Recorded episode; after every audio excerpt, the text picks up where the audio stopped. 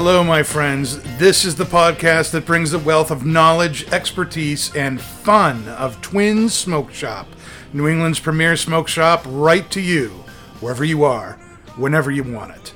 And that's Not Just Blowing Smoke. You can find us at our website, not just blowing smoke dot com, and be sure to follow us on Facebook, Twitter, and Instagram at Not Just Blowing Smoke. Cool breeze in my head, bittersweet smoke flying through the air, it's the way I feel, smoking on fire. All right, everybody, that was Jeff Pitchell's Fat Cigar you were listening to, and that means it's time for Not Just Blowing Smoke, coming at you live from Twin Smoke Shop Studio Headquarters in Hooksett, New Hampshire. Oh, yeah. Be sure to subscribe to us right here on YouTube and on Podbean, iHeartRadio, Pandora, Spotify, iTunes, Google, basically wherever you get your podcast from. I am Pastor Padron, and I am here with my co-hosts, Pablo Maduro, a k a. Paul. A k a the potion... No, no the Spirit no, Master. The Spirit, Spirit Master. Master. Yes. Nick Oteen and Dave Didn't Confused, otherwise known as Dave, who has gender issues. And that's okay. We are looking now. We are looking tonight at some of the first newcomers of twenty twenty-one, and one of the great things is we look forward to as spring comes. The there are new cigar releases, T A A uh, releases come out, and you start to see some new stuff in the humidor. And we are going to be looking at one of those new cigars and one of those new pipe tobaccos tonight. And the cigar we are looking at is the Bandolero Serie A Odiseos. Is that right? I think you're right. Odiseos. Odiseos. Odiseos. And uh, the Bandolero has been out for uh, several years. They are made by Selected Tobacco and marketed through the U S through United Cigar Group.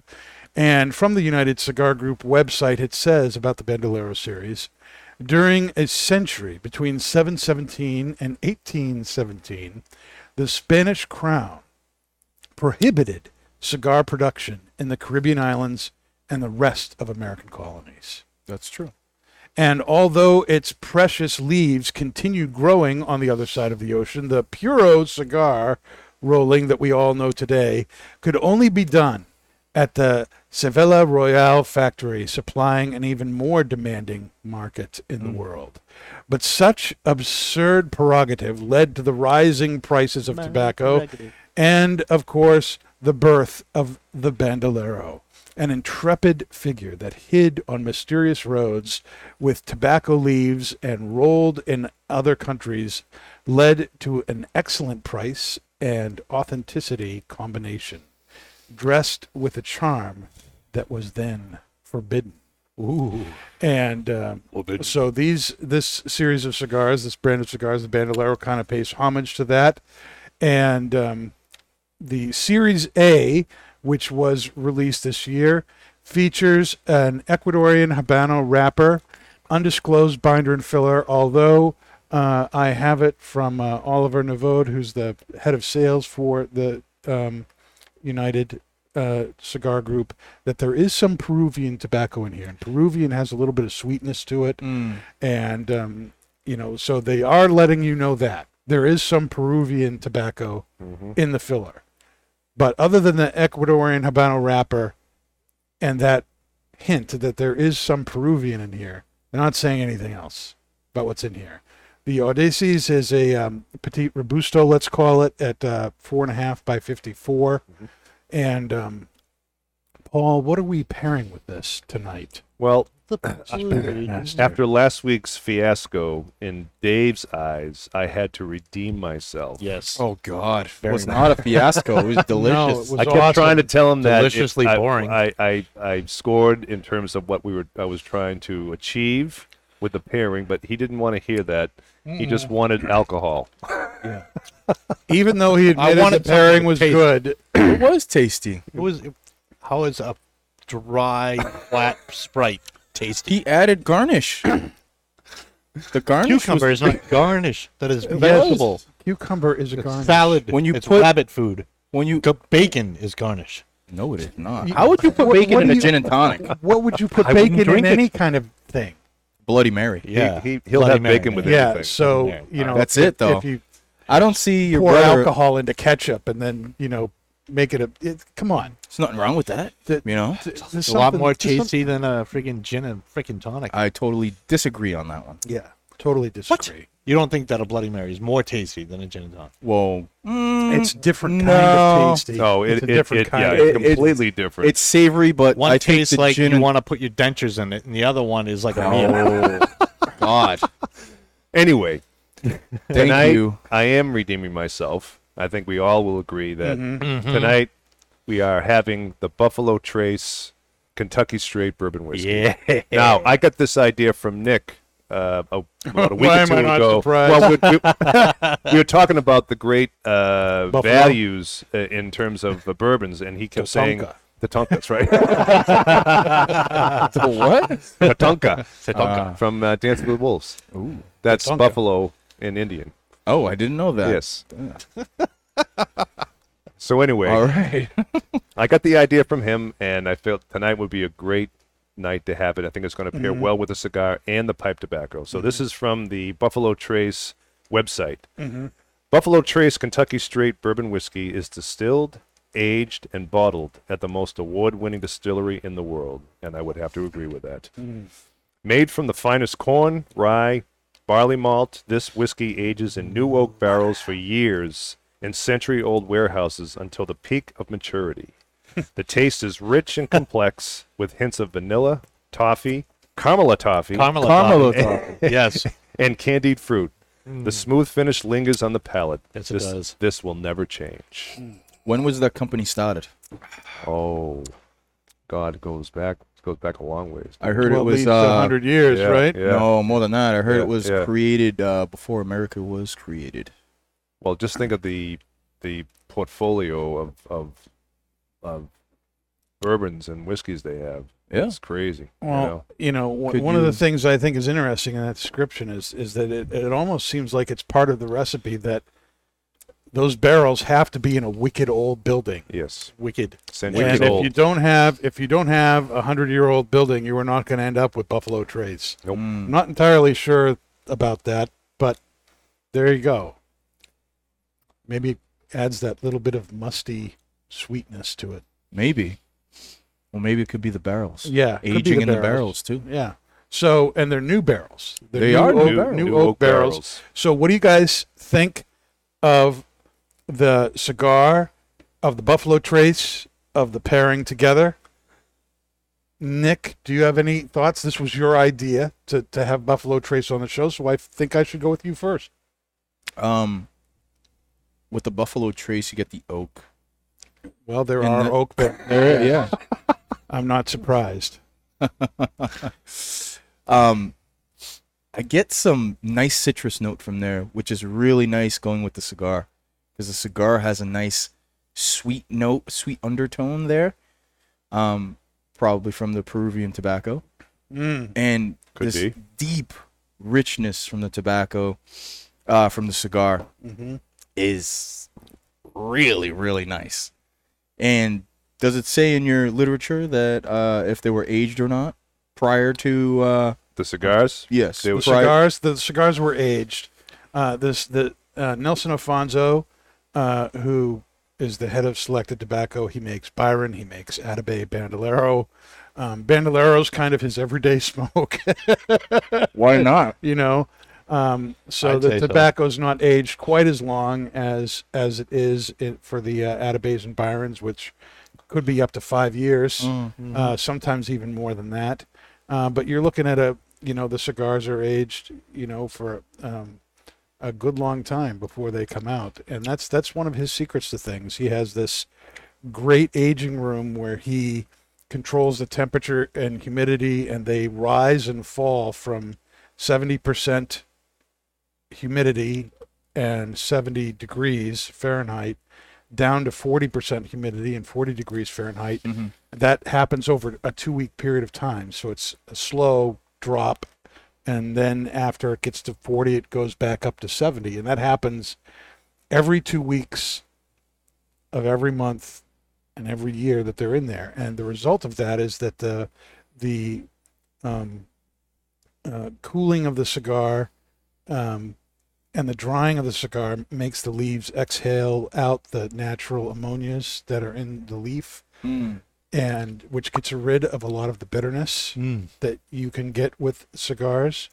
And uh, then also in the aging room, there are seven different kinds of cedar, some of which are there to keep bugs away, pests away, some of which are there mm. specifically for the cigars to mm-hmm. be enhanced by the cedar.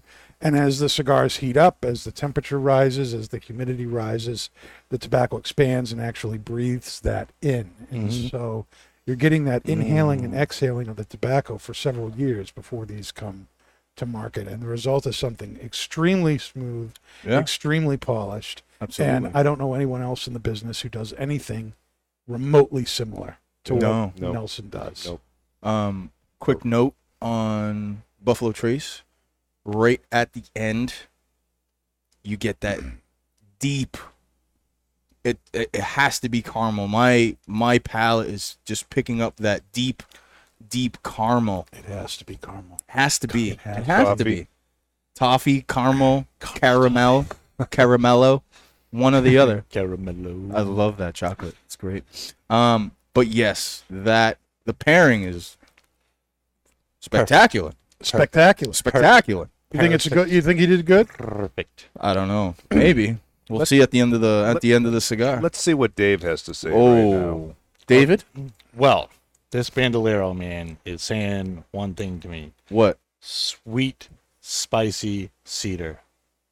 That is what I get through my retro hail. Sweet, spicy cedar. There is oh, some good cedar? spice in the retro hail, that's true. That is, there's yeah. a sweet, spicy cedar. And there's a little, some earths and some leathers there. Um, did you mean earth? Earth. Yeah. Uh, leathers. What did I say? Earth. Earth. earth. earth. There's earth. earths. There's earths. There's some earths and leathers there. It's really swell. Okay, Sid. I'm, not, I'm not really getting any spice. The cedar note. You're not getting I, any spice in the retro? Me? Not in the retro. No, yeah. no spice in the retro. Yes, absolutely. A nice, rich spice off this, man. Uh, this is a this is a Habano wrapper. You're going to get spice off a Habano yeah, wrapper. This is fantastic. Yeah, baby. I'm not getting anywhere. Boy, oh, you need a smoking something. Spicy, creamy, smooth. I do pick yep. up some of that cedar, Dave.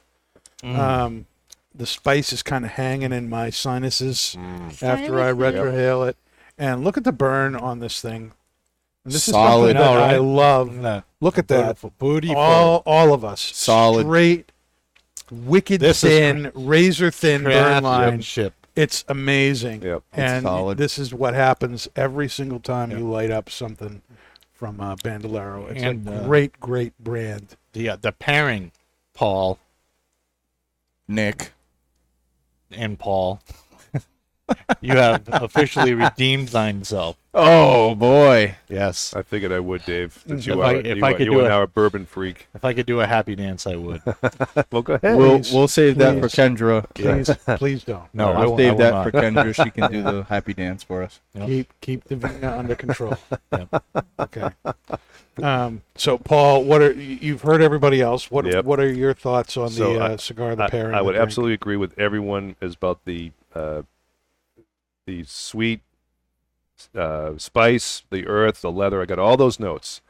What I what I think stands out to me with this cigar that I haven't experienced with pretty much any other cigar I've had, there's a lemon zest to this cigar. Mm. Ooh. Mm. Yeah. I, I, I picked that. I had this earlier, mm. and I absolutely picked that up with a, with a clean palate. Um, I thought that was just a unique flavor from a cigar. Uh, yet getting all the other flavors too, the spice, the, the cedar, the leathers, and all that. I get that as my mouth. Feel. And with having a few cigars since then and having this again today, I still get it. I think it's it's a it's a unique flavor that I'm getting from this cigar, and I think it's fantastic. The Buffalo Trace is pulling out a lot more of the sweetness for me, mm. um, and the spice. I think it's a great pairing. I think it's it's it's absolutely complementary. Um, And it, it but it, I, I still get that lemon zest throughout. I think it's a absolutely Is that phenomenal. Something you experience more in the retro or nope. more on your palate? No yeah. palate. That's what palate. I get after, like the the mouthfeel. That's what I it's get. Not, it's well, I mean, I'm not saying it's not in the retro, but it's absolutely on the palate for me. Yeah, mm. that's why I get. Yep. Roll, roll, roll, roll, roll, roll. I'm not I'm not picking up lemon zest. Mm. But this is an incredibly complex cigar. Mm. There are a lot of flavors going on. There is. Yeah. And that's something else about Nelson Alfonso's stuff. It's very hard to just say, hey, this cigar tastes like coffee, leather, earth. Uh, you know, it's it's his cigars just have such a great um, nuance to the flavors that sometimes it's hard to pick out what they are. And and there's nothing wrong with that. I mean, no. you know, uh, when it's all and said and done, when it's all said and done, you know, what it comes down to is, did you like, do you like it or not? Do yeah. you like the flavor or not? And um, this is really good. Mm-hmm. This is one of the best Bandoleros I've had. Yeah. Mm-hmm. Yeah. Uh, I love the Picaros. The Picaros is probably my other favorite size of the Bandolero.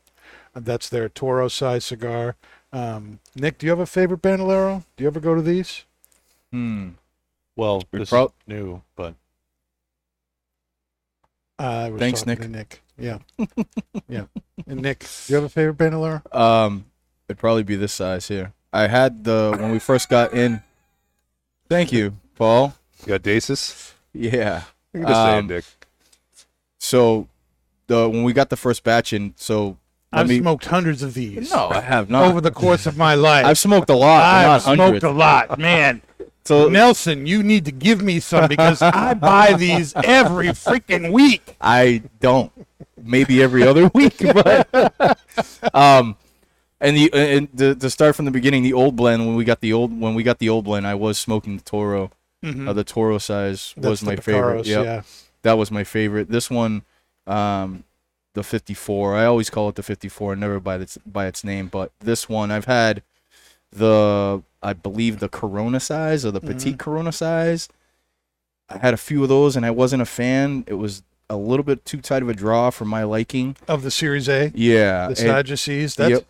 Barry Stein yeah. from Cigar Authority. Yeah. He thinks that is the one of the best cigars on earth. It was, it look, it was good, but the draw was a little too tight, and I just, I, I was a little disappointed.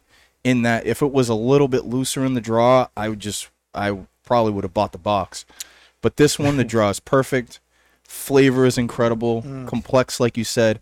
And the thing that I get about um, Nelson Alfonso cigars is he has that signature uh, cedar note mm-hmm. that's in there, and it's through everything: the Byrons, yep. the Atabeys, the Bandoleros. Yep, that is like his trademark signature for his cigars.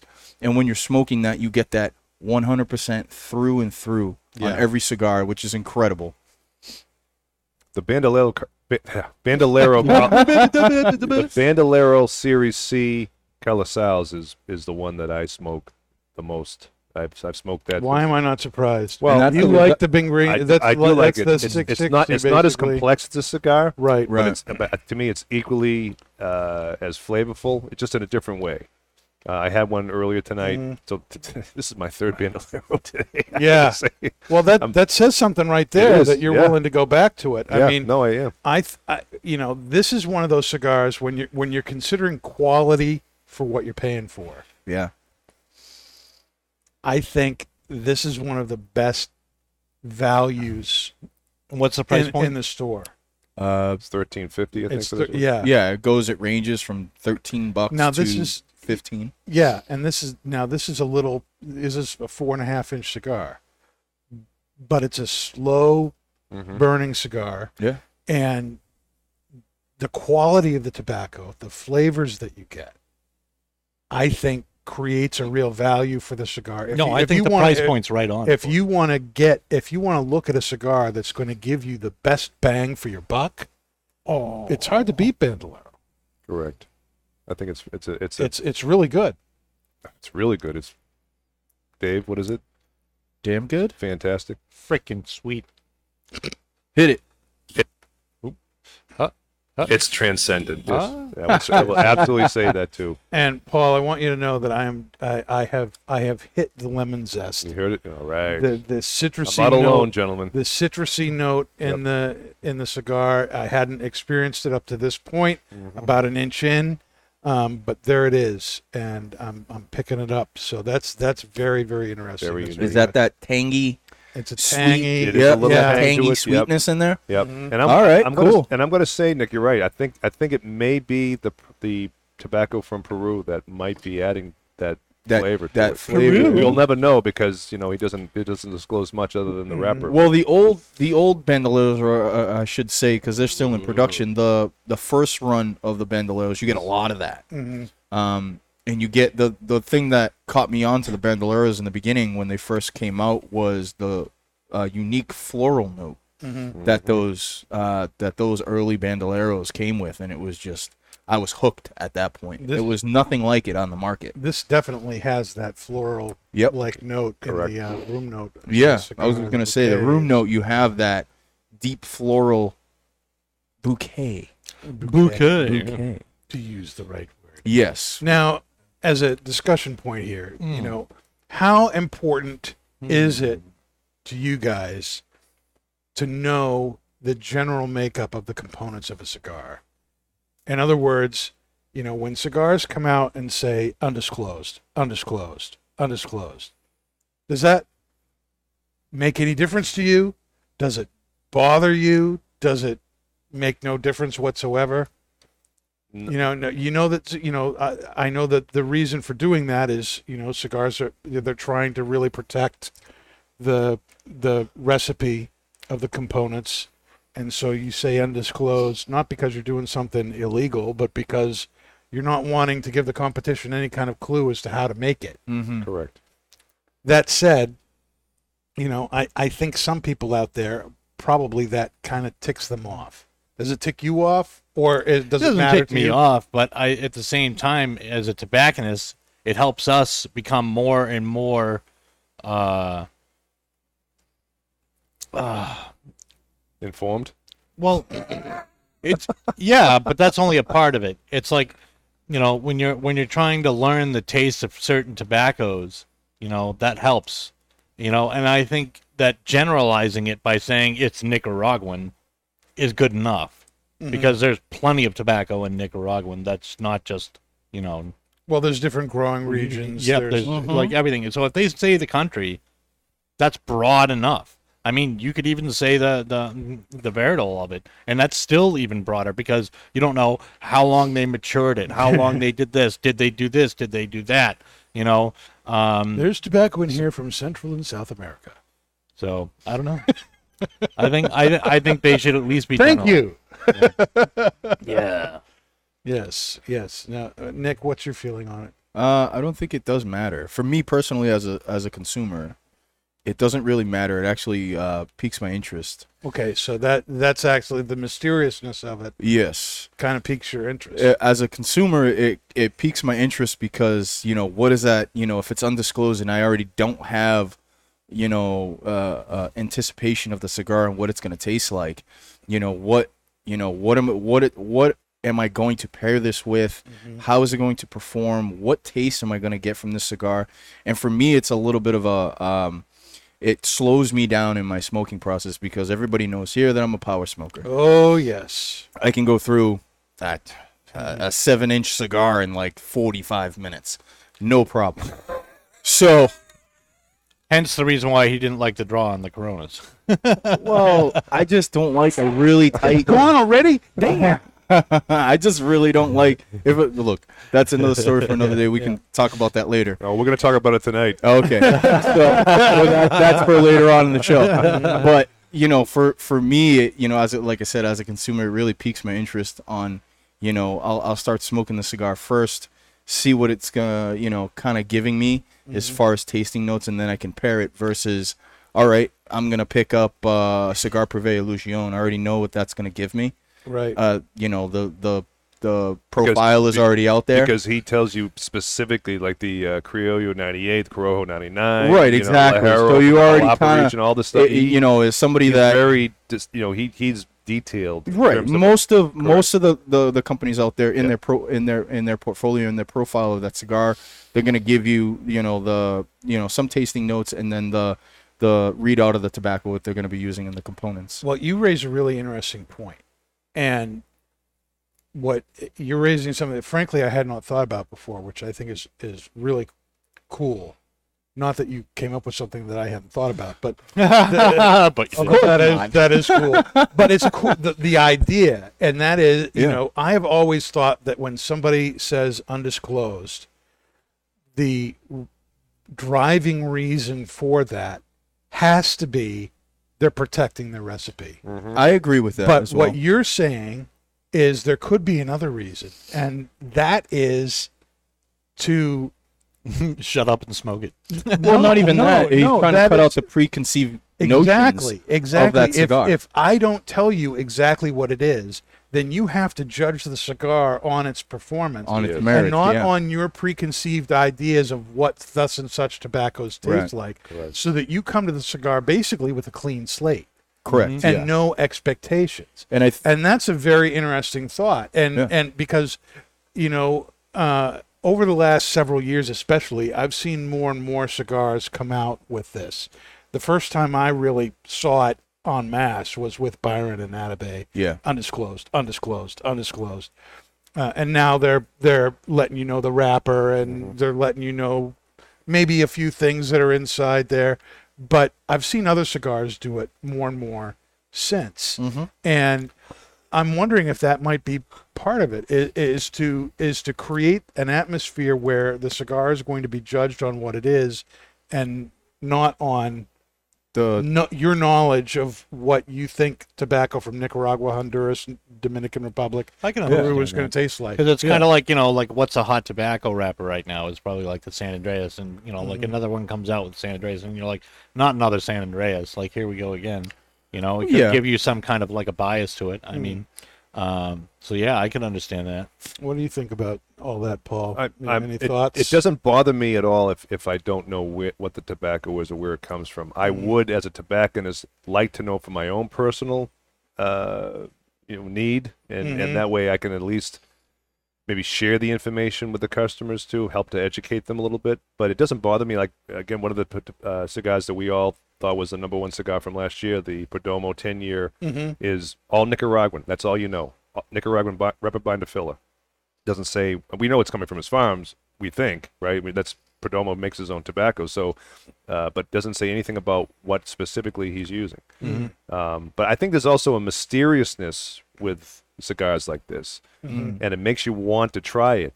When he, to me, and we also think maybe he was hiding something. oh, There's something that he doesn't want to, uh, people to know for various reasons. But it's true. I think too, it's it's it creates a sense of, mis- of mystery, mm-hmm. and I think it's that much more appealing to get a cigar mm. like that. So, like you say, so you can judge it for yourself, right? And right. not not have that uh, preconceived notion of what you think it's going to taste like. As a, I'm sorry, Danny, to cut you off.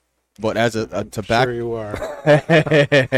as a, it, from a tobacconist standpoint, it it is very mysterious in that point. But when it, re, it you you have to rely pretty much on your tasting notes for yourself and try to translate that into into you know your own words for the customer as well, because somebody coming in and seeing the undisclosed, they're going to be like, okay, well, they're going to be you, trying to steer away from it and go to Tatuaje or Perdomo or Monte Cristo because they already know. It, so it, it relies heavily on our skill to sell that cigar as yeah, well. I agree. So it, it brings us to another level yep. to really kind of get to the, get to the cigar, take your time, and kind of bring up your own tasting notes mm. and relate that to the customer yeah. when they come in and you know and help sell that cigar and get them into that cigar. So it's, it's for me, it's very intriguing. It's very exciting to try to get somebody into like a Byron or an Atabey when they're trying to look up that online and they're like, okay, well, it doesn't say any information on the cigar like every other cigar out there. Mm-hmm. So then you have to kind of, you know, work them a little bit and then elevate your skill on that set cigar. So I'll take, for example, uh, the Nicaraguan Uh, nineteen thirty-five anniversary cigar we just got in a few weeks the ago. Monte Cristo, okay. okay. Yeah. I'm so, sorry, Monte Cristo. So that cigar is just all Nicaraguan. We know yep. who made it. Yep. Okay. Doesn't say you know, what it is. We've all had it. And to me, it's the best Monte Cristo I've ever had. Yeah. Mm-hmm. Okay. And you take that, that excitement and passion for a cigar like that, and you can help sell that to the customer. You tell them what, what flavors, what, what, what aromas you're getting out of it, uh, the experience, and they'll see it in your face. Yeah. If you're really and truly excited about it, they're going to buy it. Yep. Yeah. If it fits their profile, they're going to, and even if they want to take a chance on it, they're going to buy it. Yeah. Right. Right. So it, it doesn't take much. If you if you don't like a cigar, they're going to read that on your on your face. Oh, yeah. Mm-hmm. So I think it helps to for us to be able to explain the flavors that we're getting out of it, what they can expect, and then yeah. immediately, I think nine times out of ten, they're going to take mm-hmm. our word for it. Absolutely. All right. I let, agree. Let me bring up another uh, point here on the, the Bandolero line. When they originally came out, Bandoleros came out in these tin humidified jars. Mm-hmm. And there was a point where that was kind of a selling point, you know, and, and that when you bought a jar of Bandolero, you were getting a little humidor, you know, so that, you know, that was part of the part of the selling point of the of the series. At the same time, you know, when you're displaying those, that they've got this incredible artwork on the outside, but you don't see the cigars. Correct. Right. Now, um, Nelson has has put the Bandoleros into boxes, mm-hmm. regular twenty count boxes, and now when they're on the shelf, you see the cigars that are inside. And I would like to know what you guys think. You know, do you prefer the jar or you? Do you prefer the box? Was that a good move?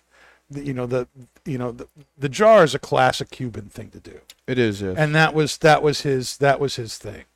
Um, but what do you guys? And now he's doing the traditional box thing, which which most cigar shops in the U S are used to. Um, is that move something to just accommodate to us?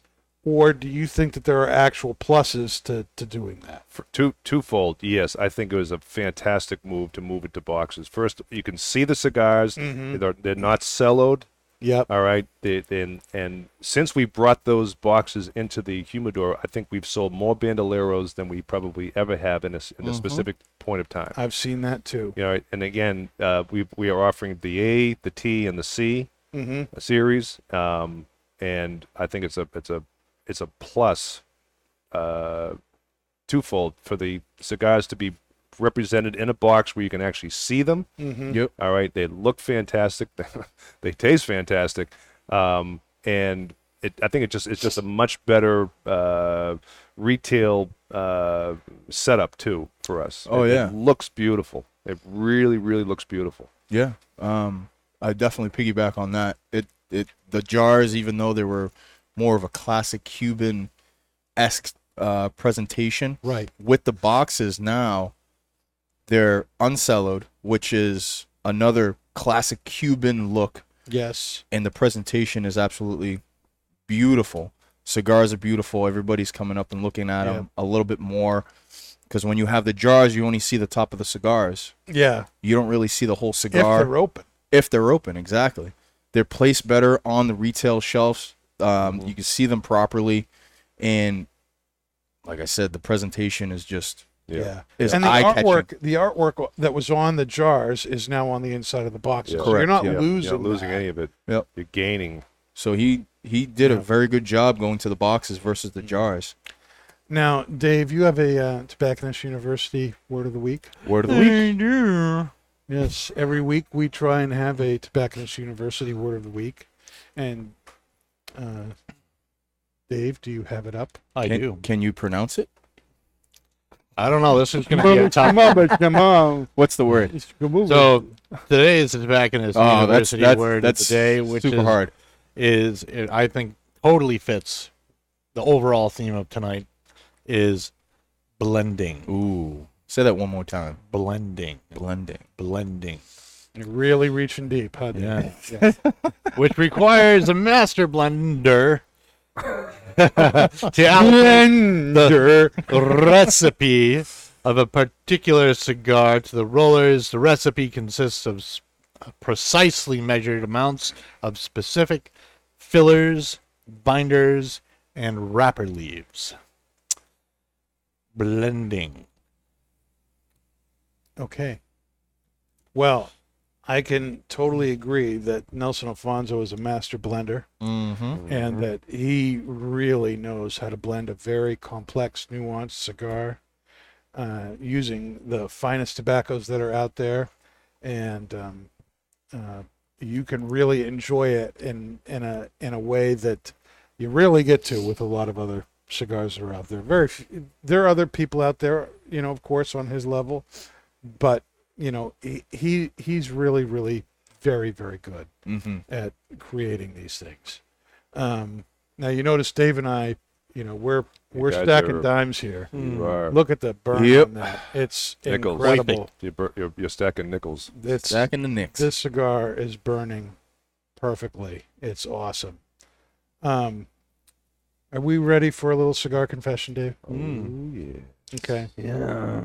My cigar confession, Pastor Padron's cigar confession, and that is, please, please, please, do not rush your cigar.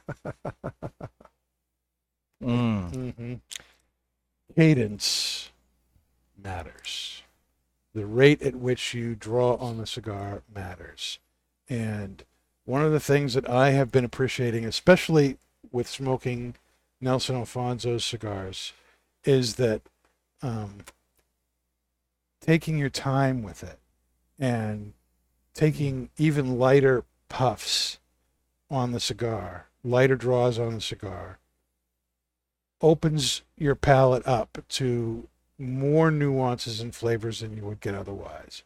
And as a matter of fact, if you, you know, really suck on your cigar and really try and drain it, you know, like you're a freaking vampire trying to get all the lifeblood out of it at once, the heat from that is going to disrupt the flavors that you're supposed to be getting from that yeah. cigar. It's not going to burn uh, the correct it's temperature. Not going to, it's, that's right. You know, because the, the flavors that you're getting are, of course, not from what's burning, but from the heat that is going through the rest of the leaves, heating them up, steaming them up, and that's what's creating the flavor.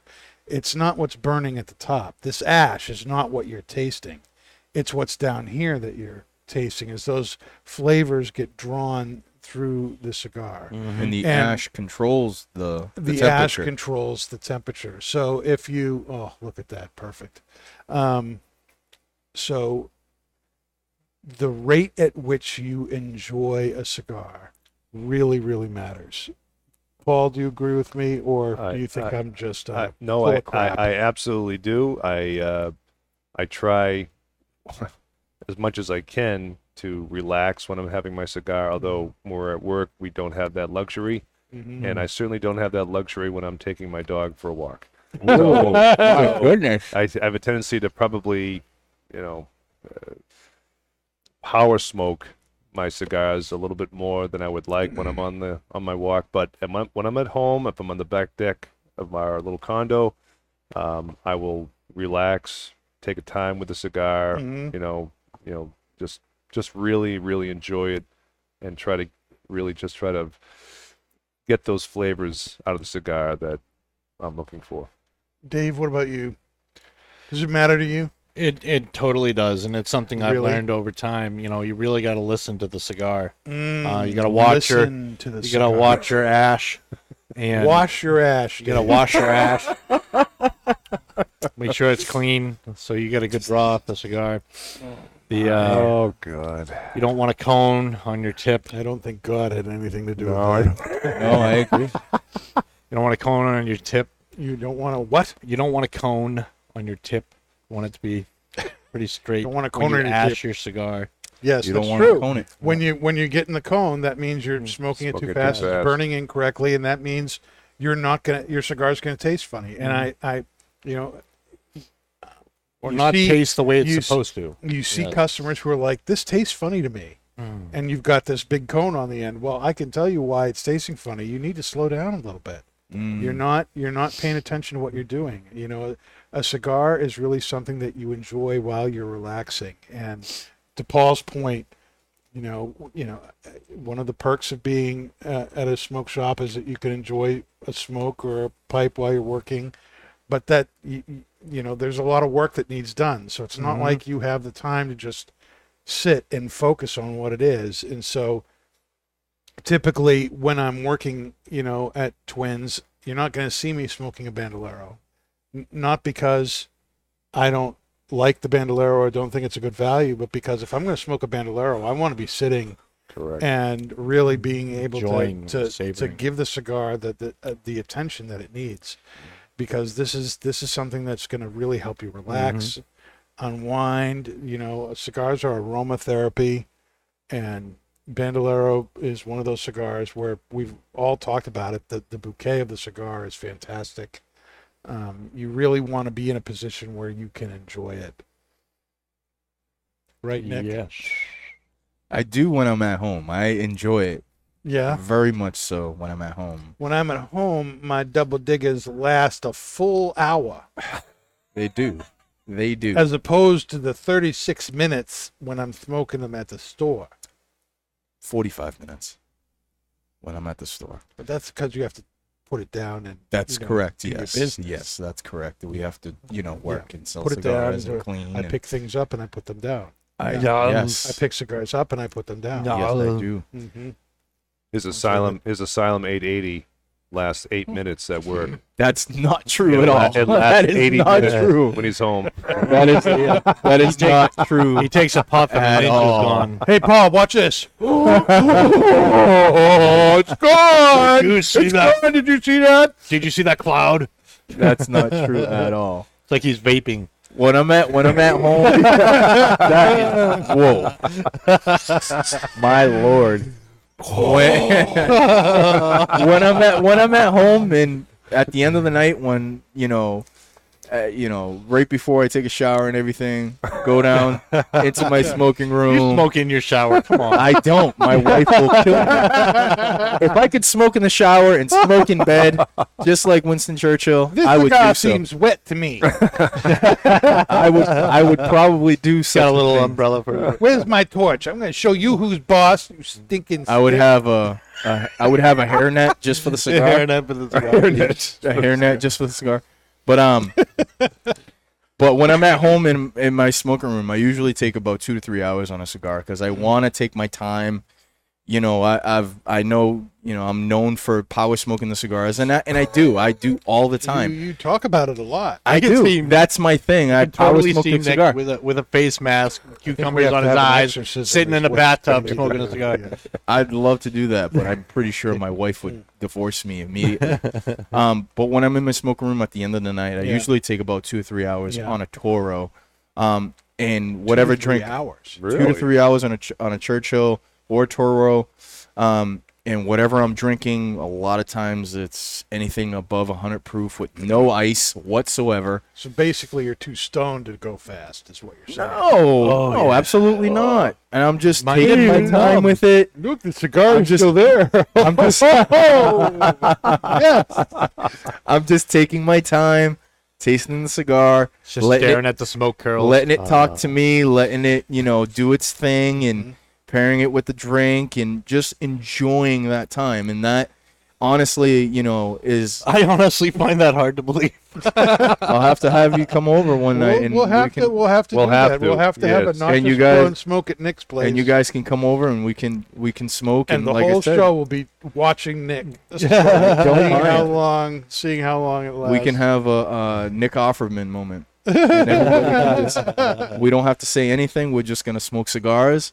And uh, drink scotch, yeah. bourbon, whiskey. Yeah. We'll film it in black and white. This should be good. We should have a show in the chicken coop. Yes.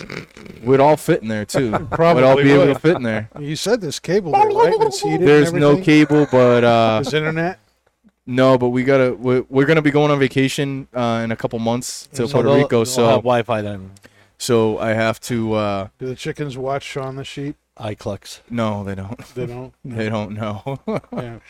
So we're going to have to uh, configure something about the yeah. feeding and uh, yeah. maybe put some solar panels in there for them or something. I don't, I don't know. know. I Maybe that would get us somewhere like to a quarter of what the Ladies' Night Takeover views have gotten. Maybe. We'll see. You know, having having those ladies on it, it was just like, it's putting us out of business. It is. The number of views those those ladies have had. Yes. They're closing in on nine hundred views after mm. two weeks. Mm. It's unbelievable. Unbelievable. Um, Paul, you had some deep thoughts that you wanted to share with us tonight. Yes, it's deep uh, thoughts. Deep thoughts, thoughts with Paul by Pablo Maduro. Just wanted to shake things up a little bit tonight. Ooh, and, uh, have you guys excellent. contemplate maybe life for a bit. Give me a second here to bring this up. Contemplating life with a bandolero. Well, and Paul. Maybe just a bandolero. So basically, just a question I have for you, mm, gentlemen. Yes. If today was the last day on this earth, what would you do? Why? Nick? Just get it out of the way. Just tell us what we all already know.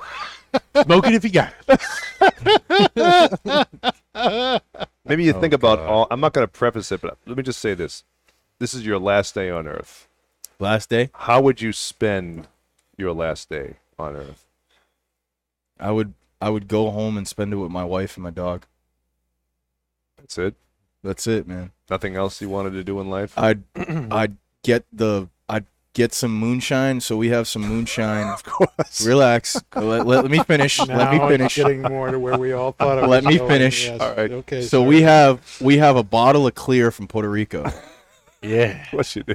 That we have. You know, remember those uh those big ten dollar wine jugs that you get at uh, Home Depot? Oh, not Home at Depot. Home Depot. At Market Basket. This is where Nick gets his wine from Home Depot.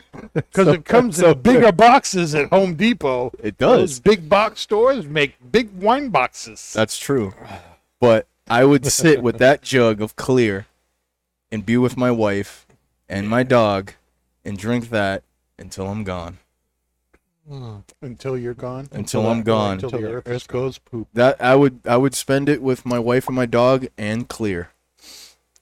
That's what I would do. Clearly. Clearly. Okay. Dave. Dave. Jeez. He would buy as much Mountain Dew as he can possibly buy. And, and combos. And combos. And uh, he struck a nerve and there. And hold Baby Yoda close until it was all over. Until his eyes were bleeding. Too soon? Hashtag too soon. Watch. He's actually going to say something really deep that's going to make us all cry. Yeah, watch, probably. Watch. You know, that's that's funny. I would, I would, if I knew this was my last day, I wouldn't show up for work. I would, I would, I would just drive, and I would walk up to the tallest mountain that I could go to, and I would just sit at the top and just bask in the glory that is was given to me to see. That's what I would do. Okay. Would okay. you take your boys with you, or yeah, would you go I by would, yourself? I would take and I would call everybody who I want to be with, and if I could get them to all to go, I, that's who I would bring. Yeah. Okay. That's cool. That's cool. I dig it. I would take some clear with me, too. All right, all right, baby, all right. I'll be stopping at Twins on the way. Smoking up, you got I'm him. Not showing up to work today, but I'm going to a mountain because the world is ending. Bye. Well, I mean, would anybody really show up to work on the last day? Come on. Everybody would, like, there would be a mob scene. Let's I, go, I would work, if I had a full twenty-four hours, I would show up in the morning and bug Sean out of his mind. I would do it. I would. I would. The, the I would crack up in Kurt's vault, and I would take some V S Gs, and I would go right up to that mountain. I would. I would do a full day of work. I would do a full day of work. I wouldn't waste my time. I would. Nope. Why not? Crack those V S Gs and go right up. Go. Go. go out in a good note. I Maybe pray some tats. Kurt isn't listening. Yep. Yep. That's what I do. It's my last day. I don't care what happens. Last day. If it's my last day, I'd want to be in Fiji with my wife. You wouldn't get to Fiji by the time the day went. I know. Fiji's a long way away. I would, I would want to. I would want to be in some warm tropical place and enjoying being with my wife hmm. on the beach. Yeah. I love my girls. Yep. But they're optional. My baby, my wife on the beach. that's that's what I and you know enjoy a cigar, enjoy a pipe. Mm. Mandy would probably rather me drink than smoke a pipe or a cigar. She'd probably smoke on that day. Maybe. You know? I don't know. What about you, Paul? I would probably take Nicole and do something that I always wanted to do, but never had the nerve to do it. And, Skiing? And, nope. I've skied. Skydiving? Yes. Yeah. That's it. Paragliding? No, skydiving. I would, I'd take I would, her to I would, see I would, the Rocky Horror Picture Show. I would go. Boring. I would, I would, I would go on a plane that would take you to the highest level you possibly could, and then just jump out, the two of us, and just, just let gravity do its work. And what's the what's the worst that's gonna happen? If the parachute doesn't open, it's your last day on Earth, anyways. So that's a good point. You're gonna go out with a bang. High speed dirt. You're going to go up. You won't feel a thing, so you might as well enjoy the view while you got it. It only lasts, what, maybe five, ten minutes tops, mm-hmm. depending upon the altitude that you're bailing out yep. at. Mm. That's what I would do. Mm. That's a very interesting question. You can, my second choice would be to go to a beach and just sit there and watch. Yeah. The water. See? Paul, you and I are in. So watch the sun go down. It's two extremes, yep. but I would, I would, to, if I had just one thing to do, that's the one thing I would absolutely love to do. But with Nicole. Oh, yeah, absolutely. Take her. Yeah, yeah. It's, it's you know, you, you do things together. She was, she's my life partner. Yeah. So, and with the wife and the dog. With the wife and the dog, I'd go home and, and don't you have more than and, one dog? Uh, the other one passed away. Oh, oh really? I'm sorry, I didn't, Nick. I yes. didn't know that, Nick. I'm sorry. That's okay. Appreciate it, guys. Um, but yeah, go home with the wife and, and the dog, man. That that'd be the. But end you had of a me. Second one. It passed. Oh, the the second one passed. Yeah. Oh, I didn't know that, man. I'm sorry about that. That's all right, bro. It's all right. Hey. People, let's all have a moment of silence for Nick's dog. Thank you. Okay, that's it. And we're back. So what's the uh, final verdict here on the Bandolero Serie A Odiseos from Selected Tobacco, brought to us by United Cigar Group? I'm very put out. You know, that means you're upset. Yes. So you're, why? So you're upset. Because it's ending. This is absolutely fantastic. I love. I'm in, totally in love with this creamy, smooth, spicy, sweet, cedary retrohale. Mm. It's intoxicating, mm-hmm. and the yeah. drink is doing nothing but amplifying it. And it yep. is just the most enjoyable experience I've had since. Uh, Smoking those Since last week with the gin. No, no, absolutely not. Since uh, the episode we had with Kurt where he shared those V S Gs, that, that was that was incredible. This is Paul was oh, not here for that one. No, no, that was this sad. was absolutely amazing.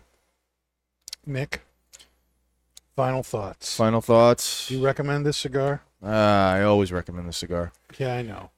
Every cigar, but do you really every every cigar? Smoked hundreds of them. Blah, whatever blah, they want to get into, man. Even the quorums, if they want to get into, that's a fantastic cigar, guy. Um, what?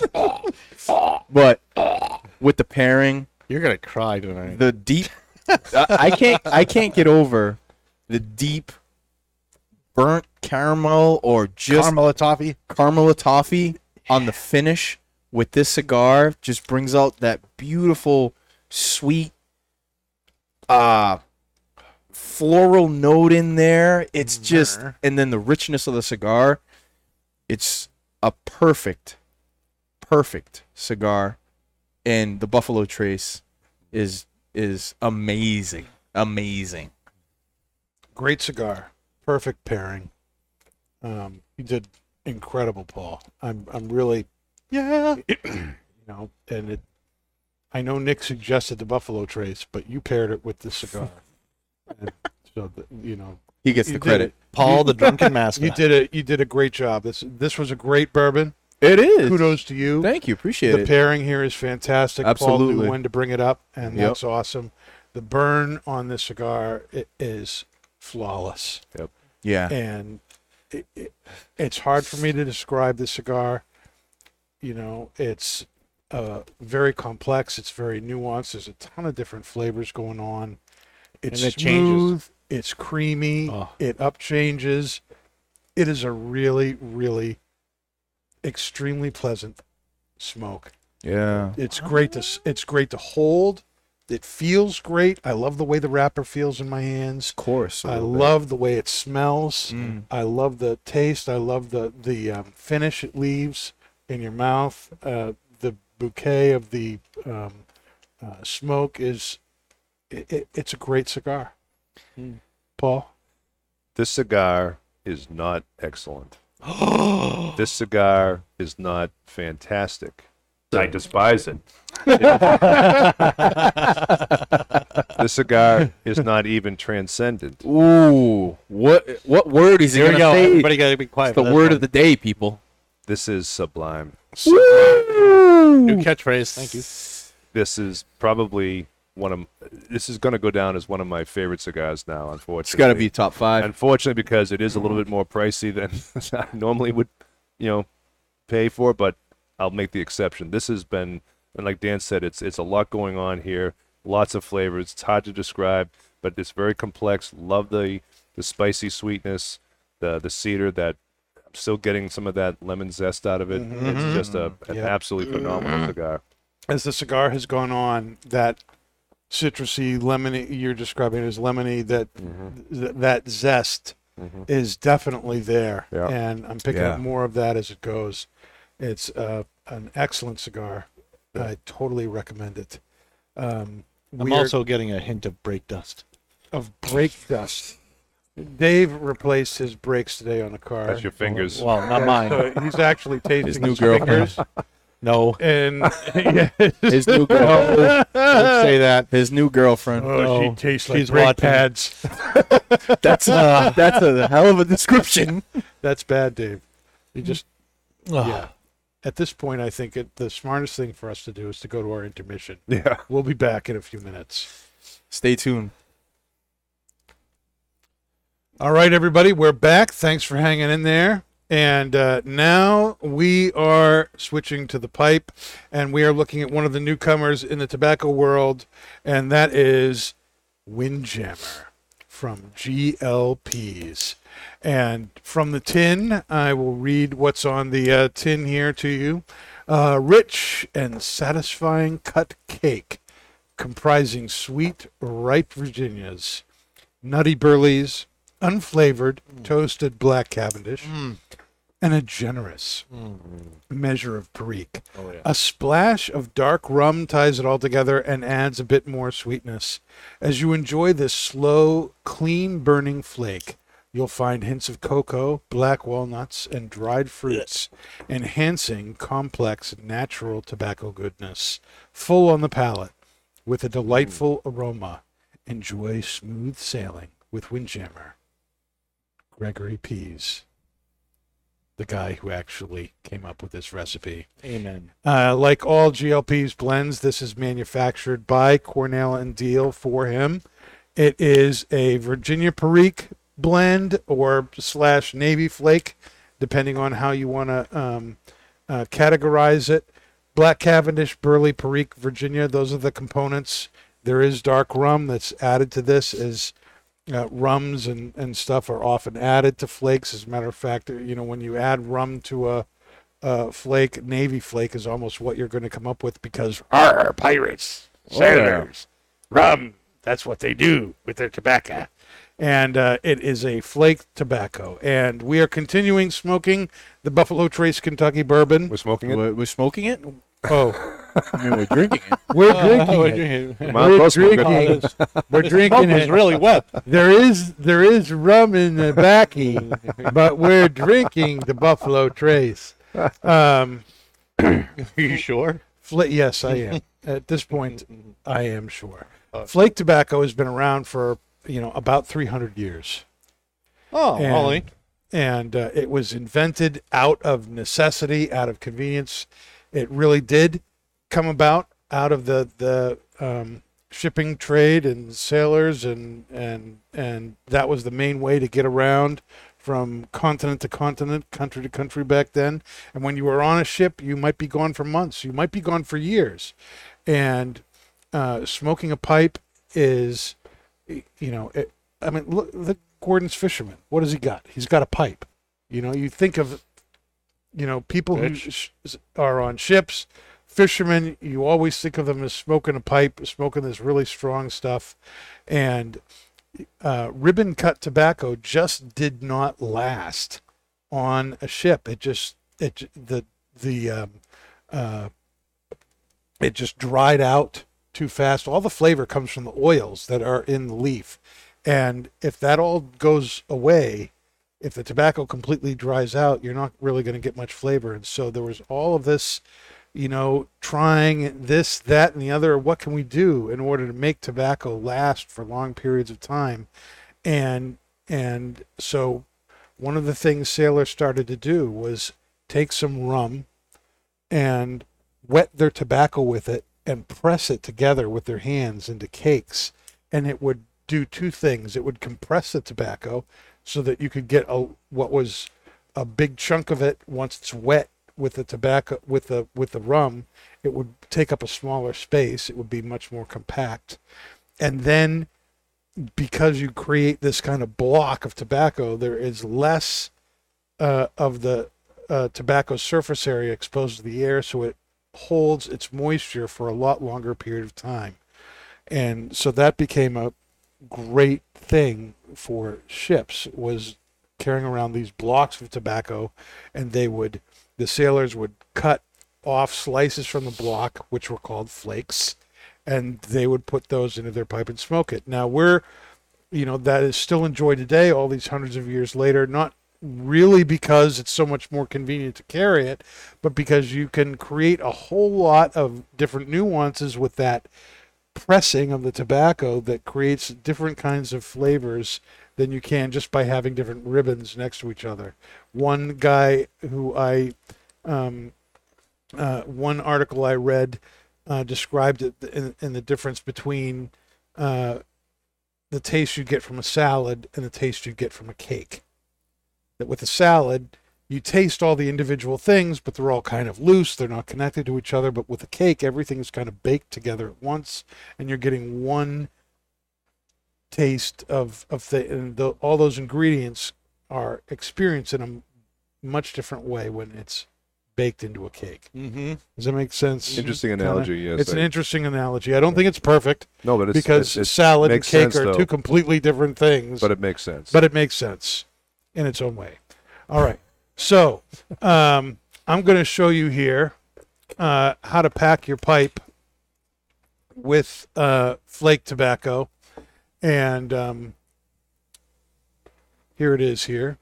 So you can see what's inside. When you open it up, this is what's inside the tin of G L P's Windjammer. And you've got these um, flakes of tobacco. It's not ribbon, it's stuff that's been uh pressed, and then it it's a very gentle flakes. They kind of fall apart very easily. Okay, now there are different ways to do this, and I want to show you um three different ways that you can pack your pipe using flake tobacco. And uh it, it, in some ways it may depend on the pipe, in some ways it may depend on your own personal preference as to how you like to experience the tobacco. One way to do it is to take some flakes out like that and uh, rub the flake out like this.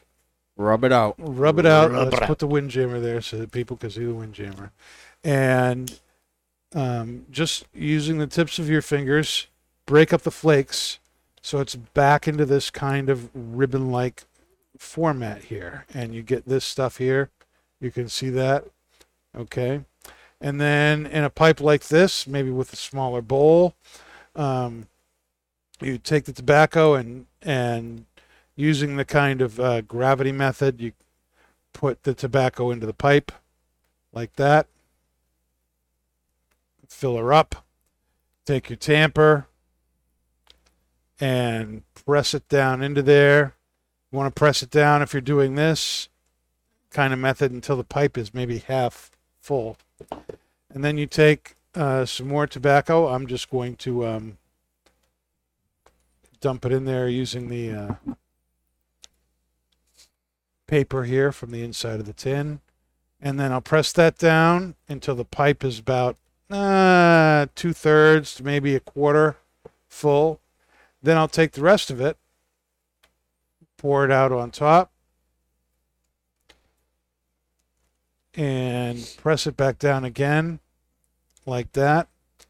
And you want to see so that there's a little bit of bounce to it, okay?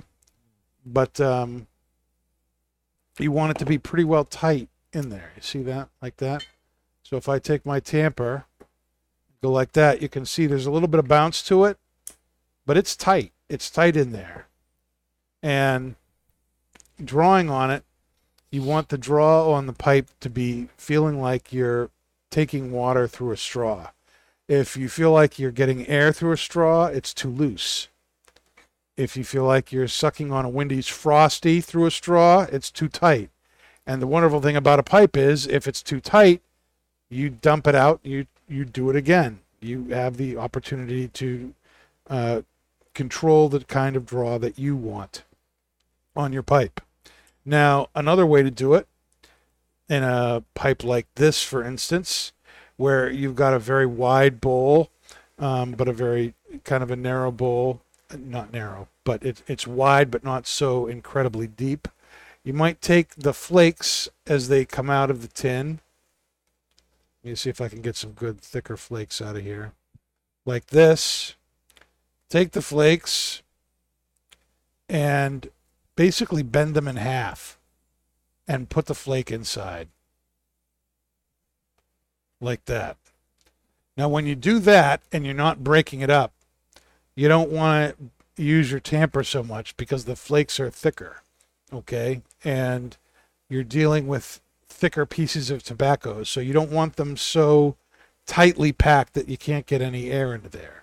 So, again, you take take some tobacco, fold it in half, put it on there, and using your fingers and thumbs, you get it down, and you want it down right below the rim of the bowl so that it's like that, okay? A third way you could do it is, especially if you have a pipe like this that's very deep and very tall, you can take whole flakes like this, just as they are, and just put them into your pipe, straight up and down.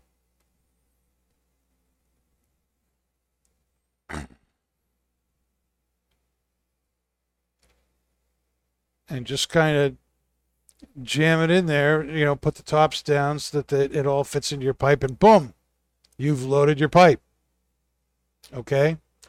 Now, if we, um, I don't know that you can see it if we do this. Let's see. Can I get down here and show you how to do this? Yep, that's good. Okay. Take my Caribe lighter here. Mm. My Caribe. Very nice. You'll notice as he's lighting, the tobacco will rise.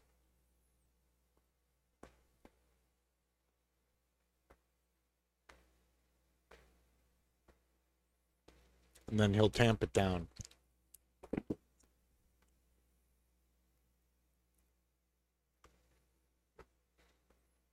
And then relight. Yep. It's called basically the false light.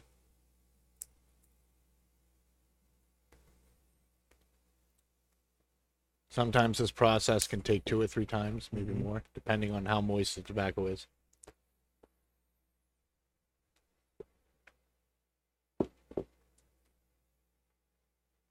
See that? Now that's all ready to go. Dan will be smoking all three pipes tonight. All right, you want to switch? Yeah. Ba-boom. Okay. So there you go. That's how you load your pipe using uh, flake tobacco. And I might go back and forth between all three pipes tonight. Might as well, right? I mean, I put the tobacco in there. Might as well use it. And it's darn well, good tobacco. If you need help, I can I can help smoke okay. one of those pipes. So, um, while I'm getting this thing started here, what is your impressions of the tobacco and the pairing so far? Oh, so the first notes that I was getting out of the tobacco was like a candied fruit. Mm-hmm. And I'm going to say that the rum adds that candied part to the Virginias. Mm-hmm. So Virginias would get a lot more, maybe like a dried fruit or a stone fruit. This is uh, amped up a bit. Uh, the aroma is really intoxicating. Mm. I can't, I can't put my finger on what flavor it is, but it, I'm just going to say it's a candied fruit. Mm-hmm. Nice spice, woody, little hay, uh, just, just really, really uh, flavorful tobacco. Mm. With the drink, with the Buffalo Trace, it's uh, pushing back the sweetness, the candied fruit to the background, and bringing the more of the woody spice to the foreground. So I think it's a very complimentary pairing. Um, it's it's not changing anything. It's not giving me a flavor that I wouldn't have had on its own. It's just bringing out a little bit more of the uh, the woody spice, hay uh, flavors to the for to the foreground, and just pushing back the uh, the the candied fruit to the background a little bit. Mm. Nick, what about you? What what's your first impressions here? Well, on the tobacco in itself, I definitely have to agree with Paul. I think the rum in there is giving the sweetness some depth. Mm-hmm. You definitely get some of that hay, earth, um, and a little smoky aspect to it. Um, with the drink, could that be the burning? Yeah, maybe. It's a possibility. Um, tastes smoky with the drink. I would, and I hate to disagree with Paul, because mm-hmm. I love Paul. Go but, ahead and disagree with me. Okay. With the with the drink, for me, it is a contrasting pairing. It I think the drink is enhancing a little bit of that sweet note, but that is it. It is masking maybe some of the complexities that I may be looking for, and I had... I've had uh, Windjammer before. When we first got it, I bought a uh, tin of it, and I loved it. There was really some deep complexity about mm. this, uh, about the tobacco. But with this pairing, it, it's it's kind of overshadowing a little bit of the of the Windjammer a little bit, like the the sweet note in there, the Virginia, that deep sweetness is really kind of uh, enlightening it a little bit. But that's it. The complexity that I originally got from it, it was, you know, bright. It was complex. You get all these types of flavors. But with this pairing, for me, I think it's only uh, the the sweet, deep, deep. It, deep, it's, deep. It, deep. It's coming the, through. Can you, can you say deep one more time? Deep. I don't think we heard it enough. Deep, deep, deep. Um, deep. That that deep sweetness is coming through, but nothing else. It's it's overshadowing the complexity of that this tobacco has, in my opinion. Dave, Paul, or uh, Nick, or do you have a third opinion? Uh, I'm actually I'm I'm on both their sides. Uh. To me, I feel like I kind of agree with Nick a little bit, but I feel like it's still a complimentary pairing. But I'm getting all of the stuff that I usually get in my mouthfeel through the retrohale. I feel like it's just, to me, it's just changed place.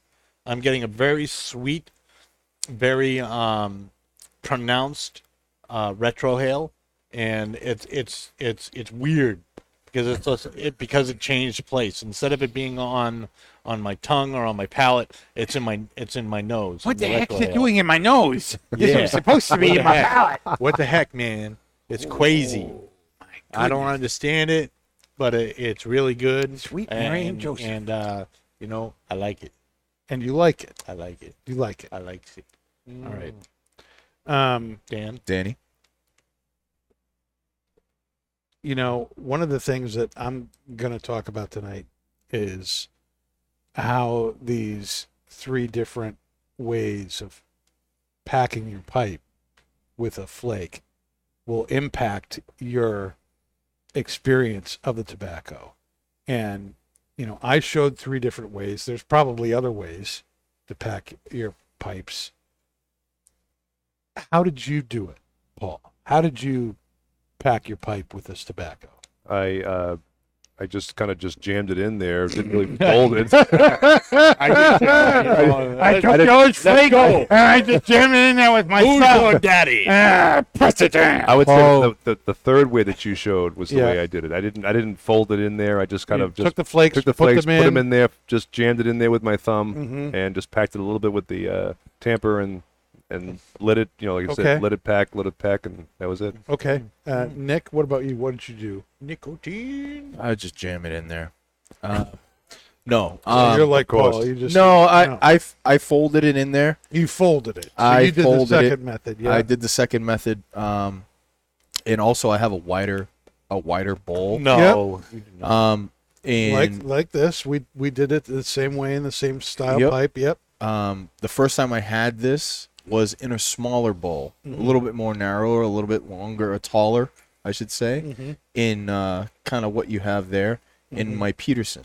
Mm-hmm. So with that, it probably did smoke a little bit different. Um, but yes, I did uh, fold it and put it on in there.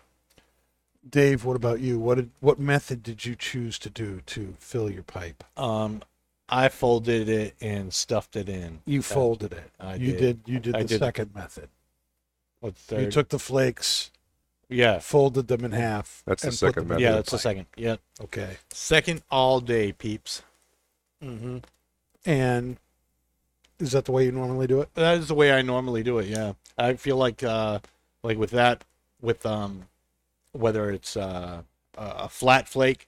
Or like a crumbled flake, like this is, or a flat know, like a, flake. All flakes are flat. Well, no, like, like Portsmouth Shipyard, you actually get like a what? What? Please, please, yeah, please tell me we're recording that. Yeah. That's let it go on, on the, the soundboard. Soundboard. Yeah. So, so with Portsmouth Shipyard. Shipyard. That a girl. It's it's a straight flake, you know. It's actually been like sliced right off of a cake. Uh, where this is kind of like a crumbled flake, you know. It's like yeah, it's a the, very yeah yeah. That's it's so a broken flake. Yeah. So uh, or like with uh, Ambuscade, where it's a bullseye, like a circle, like a rope that's been cut into a flake.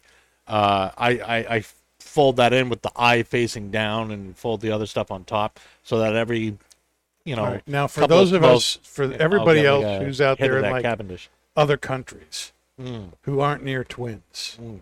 Portsmouth Shipyard. Oh, yes. It's uh, Peter Stokeby's Luxury Navy Flake. Luxury Navy Flake. Yep. And, and Ambuscade. Ambuscade is Luxury Coin Slice. Luxury Coin Slice. From Peter, Peter Stokeby's. Yes. A lot of Stokeby going less, on. Less you know, you know, that's that's what's going on. Thank you, Dan. And, and, you know, a lot of uh, tobacco shops do that. They'll take the name of a tobacco that they get. Because who really wants to say one Q? Like, yeah, or P S three or B, BCA or, you know, um, P S three. That's our Dairy Cherry. Mm-hmm. You know, that's, that's you just you put new names to things. And that, you know, it gives the impression that you've blended something. Mm-hmm. But really all you've done is relabeled the sucker. Uh, Captain yeah. Black, maybe? Mm-hmm. Mm-hmm. Oh, well, this has gone out again. So, uh, mm. it is uh, it is a little moist. On the wet side, huh? Moist. Well, it is moist. Flake takes a little bit more work to get lit, especially if you're just that's what you folding said. It or dropping it in as a as a whole flake. Mm. Now, if you're breaking it up and you know really rubbing it out so that it's more ribbon or more. Uh, A kind of a broken or coarse mixture, you're going to get something else. And I'm going to light this up. Mm, light it. And his nose warmer. On fire. Doing this, the first method, where you're breaking up the flake and really rubbing it out back into its component parts, it's going to be easier to light. um, but that's also going to change the flavor. It's also going to ex- change the experience of the tobacco. Flavor, flavor. Mm. I am loving this drink. Drink is good. Yes. I knew you would, Dave. Mm. Mm. Yeah, when I when I um, the first the first the, the first two pipes that I had, the this one where I just drop the flakes in straight up and down. Like a tot? This one where I folded them versus this one where I've broken them up. The flavors are much more intense on this. Well, you're probably on burning, the ribbon? I would have to say mm-hmm. you're probably burning them a little... Uh, you're probably burning them evenly. Mm-hmm.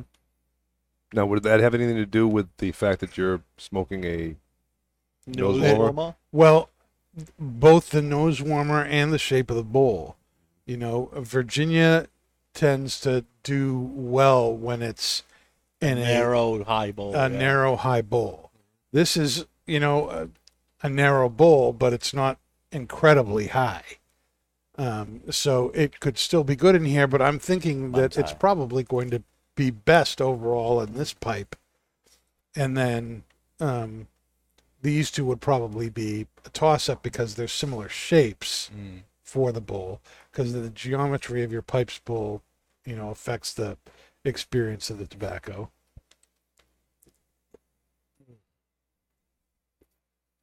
But I'm definitely getting the sweetness. These dried fruits, raisins, figs. Um,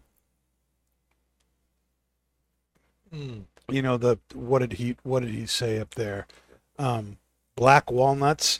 I'm not even exactly sure what even, that is. Yeah, right. I, I um, only seen brown walnuts. I've never seen a black walnut. Don't be racist. Yeah, don't be racist. I'm not racist. But there it are is, black it is very sweet. I do get hints of cocoa, you know, dried fruits, if that's, you know, grapes and figs and things like that. Um, I do get that from this. There's a sweetness from the rum that's there. Yep.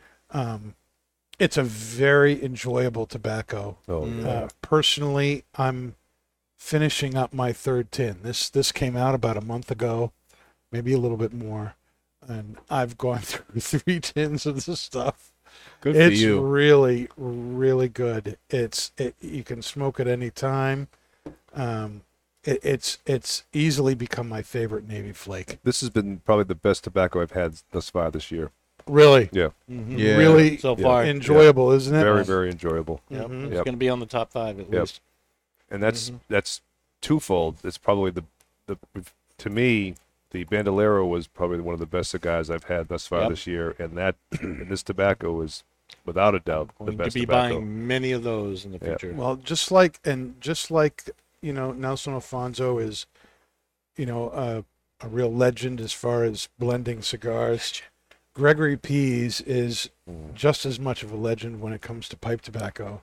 Yes, um, he is considered one of the great blenders of the age, and. Yes, he is. Pretty much anything he puts his hands to is very well received. Um, you know, he had he was he was on the, the tasting panel approving the blends for Esoterica, which oh, are wow. considered basically the, the opus of the opus of pipe tobacco. Yeah. You know, in terms of desire and what people want. Um, wow. uh, he just came out with another. Uh, you know, he used to work for a company called Drucker and Sons. He's brought that brand back, bringing recipes from those original days of his back to life from memory. Um, uh, so you can get Drucker and Sons tobacco. Um, Two Friends, he's involved with that too. But basically, um, you know, anything with G L P's name on it is... going to be a good blend. It may not be your particular thing. You know, not every G L P's blend is a blend I want to smoke all the time. But if it is but, your thing, it's going to be amazing. But if it is yeah. your thing, it probably is going mm. to be amazing. You know, I, I'm I'm more of a Virginia Perique guy than I am a Latakia guy. So I can look at Spark Plug, which I admitted was probably, was in my opinion, the best new pipe tobacco that came out last year. Absolutely. That was good. But English blends are not my, you know, normal landing site for tobaccos. Um, I burned myself out on Latakia when I started smoking. I, did, I was smoking everything Latakia and getting high on the stuff and looking at the blue smoke and that was going around. And and I think my palate, I think my palate just burned out on it. So I can still take it, I can still enjoy it, but not repeatedly over and over and over again. It was so well balanced. It, you know, was, it was, and it's such amazing. a creamy, great. Yeah. It, it, it's a it's a great tobacco, um, and then you've got this, which is something completely different. No Latakia, also so well all, balanced, but also very well balanced, also very nuanced, and um, you know, this is one of the things that I think m- makes G L P's Greg Pease stand out, is that he can work with very diverse tobaccos and make very diverse blends and make them excellent. You can tell also by the level of alcohol in Nick's cup versus the amount of tobacco he has left in his pipe. Yeah, I'm about uh, two-thirds of the way through my bowl, and uh, I'm enjoying the hell out of this Windjammer. Mm-hmm. Mm-hmm. It's very good. I'm, like I said earlier, it, for me it's a contrasting pairing, because as good as the drink was with the cigar, where it was a perfect pairing, um, this, uh, it, I want to taste the complexity of that Windjammer. There is some nice complexity in there with all the flavors that are going on, and I think with every sip that I get, it's kind of overshadowing that. It it, it is. Are you bringing retrohaling up, though? I, I feel like it's there. Dude, I retrohale on the daily. Mm. Um, like really, I retrohale like, on the daily. On the daily, uh, I retrohale every everything I smoke every day, every day. All night, every all day, day, every smoke, every smoke. Uh, even when I'm not smoking, I retrohale. Um, it's called breathing. It's yes, it is called breathing. Thank you for picking that up, mm-hmm. making that clear for our. What did you think of the, the pairing, Dan? Uh, does it? Do you think it was complimentary? I know you never answered. You just kind of deflected or, or contrasting. Well, mm. to be totally honest, I was trying to buy myself time. I'm trying to light three different pipes and see how the tobacco tastes in those, and, and then taste it along with the with the with the um, Buffalo Trace. I think it's a complementary pairing. Um, I'm still trying to figure out. Um, I, I guess maybe I've gotten lost in trying to figure out more the differences between the pipes than figuring out how the tobacco is going along with the drink. Okay. I do enjoy it with the drink.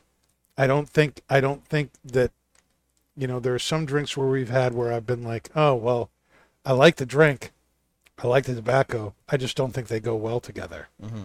And especially when Sam was around, there might have been times where you really liked what you were smoking, but didn't know what in the name of God's green earth you were drinking, and or purple know, earth, or yeah, or yeah. It was, I missed it. Was, it was glowing. It was neon. That, that green, was, that green medicinal, green, green snot. Very, very, very municipal. Yeah, very, very, very municipal. Right. Yeah, yeah.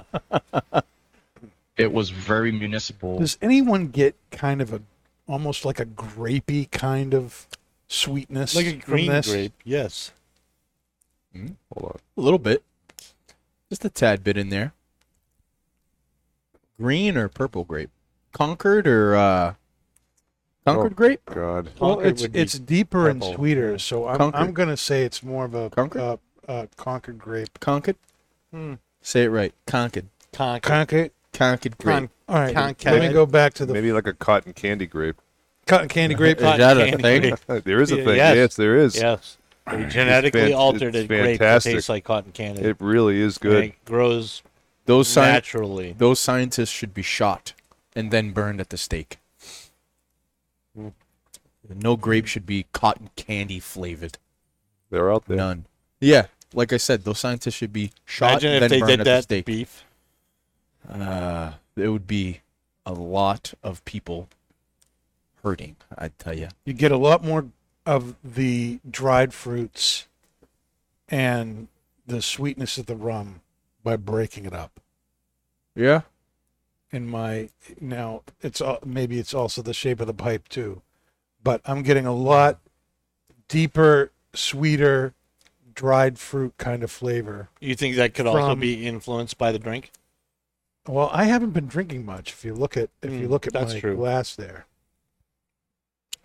I just. I really love the, when I'm not drinking, Wow, what sad. When I'm not what? When I'm not taking a sip of the Buffalo Trace, which is a fantastic bourbon whiskey, it it the complexity comes back. It starts to come back to me, and it the the it, as you said, the the sweetness from the Virginias and the the rum in there, it it it's really really pleasant to have that. And then when I have a sip of the Buffalo Trace, it, for me, it kind of goes away, and and I only get that deep fruit taste in there, almost uh, like Paul was saying, that candied sweetness in there. Um, and it, it it's nice, but for me, I would probably go with, you know, the rum that we had a few months ago, Paul. The Pampero um, Anniversario. That was wonderful. I'd love to have that. Because How do you it, remember that? Damn. Because Paul is a, a dictionary of alcohol. Mm. Um, that's interesting, too. Yeah, that's another show for another day. Um, but it, it just, it's... The Drunken Master. The Drunken Master. That is his new title. It is not Pablo Maduro anymore. It is the Drunken, the drunken Master. Drunken Master. The Drunken Master. Now, in the Tall Peterson here, where I dumped the flakes in straight up and down and just lit them, it's creamier. Yeah. Smoother.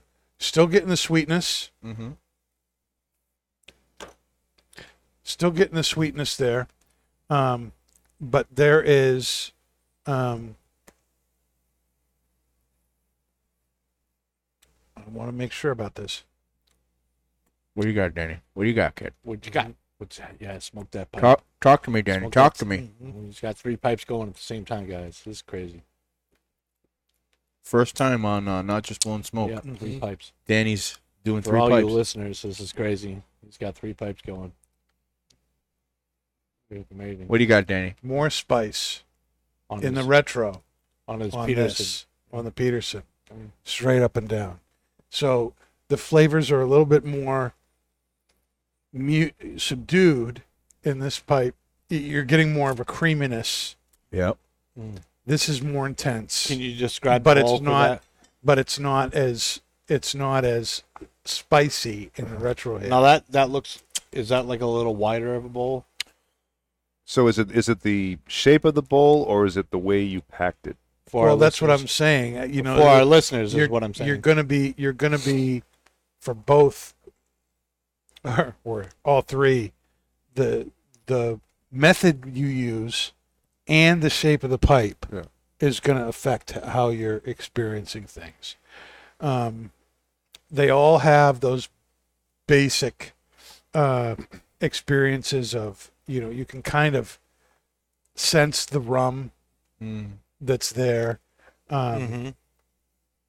There's, you know, this. Yeah. Th- there's a definite creaminess to all three. The tall one, where I just drop the flakes in, seems to be the creamiest of them.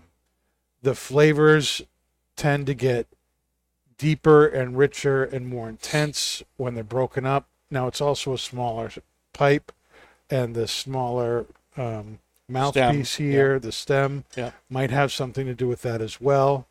I'll have to light this up to... Uh, where did my lighter go? There we go. Mm. Light that pipe. Light don't, it. don't, don't use a torch on your pipe. Yeah, you use a torch. We saw it, and we doing it wrong. We looked, we you know some some uh, you know a customer brought in a pipe that had a big hole in the side of it.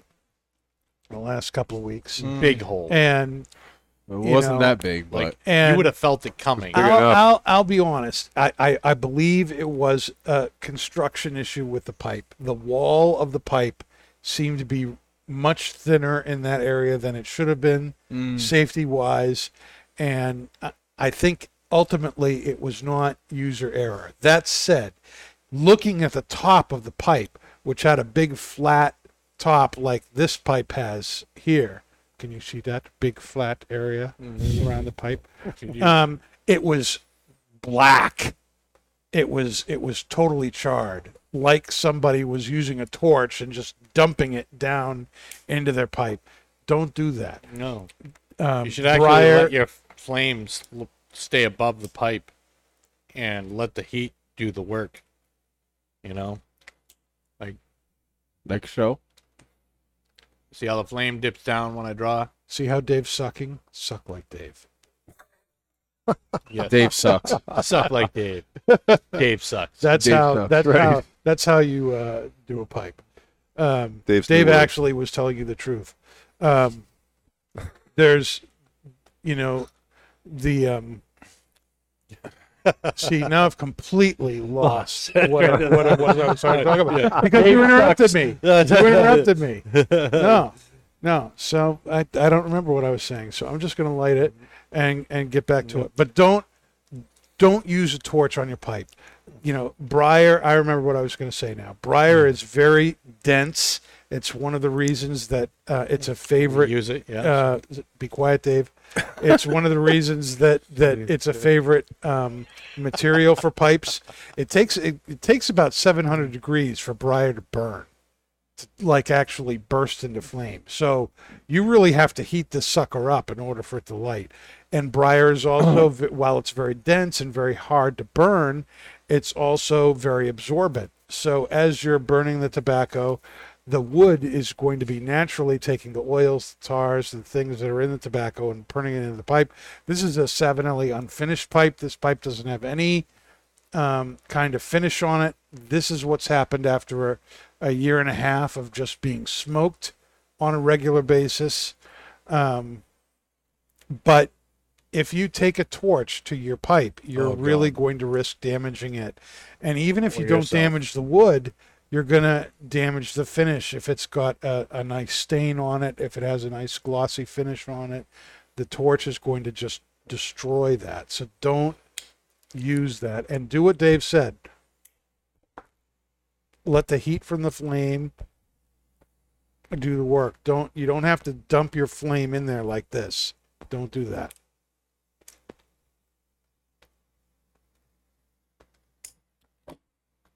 The heat is on. Mm-hmm. Mm-hmm. And the ashes are flying. Mm-hmm. I probably have another hole in my shirt. Nothing wrong with that. Mm-hmm. That's a good smoker's shirt right there. Yeah, it is. Mm. Yeah, the flavors on this are nice. They're rich. Definitely have that sweetness there. That's that's quintessential of this tobacco. Um, that Perique. The Perique really comes. Uh, maybe that's the way to say it. You yeah. you you the feel really the Perique more in this method and this method, and probably experience it the least in this method. But it's still obviously there. Describe. You know, the, you know what I mean? It's describe the methods for the listeners, Dan. Mm-hmm. The, the so in the method I used for this pipe, which was really rubbing out the tobacco back into its component parts as much as I could and throwing it in there, the Perique becomes much more obvious.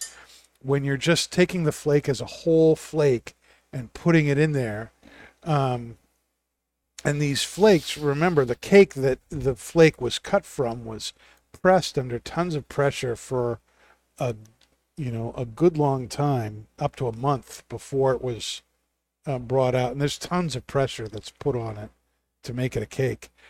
The the the marrying of the, the rum and the tobaccos together is going to make a huge difference in how that burns and how that tobacco is experienced. So this is getting more of a creaminess to it.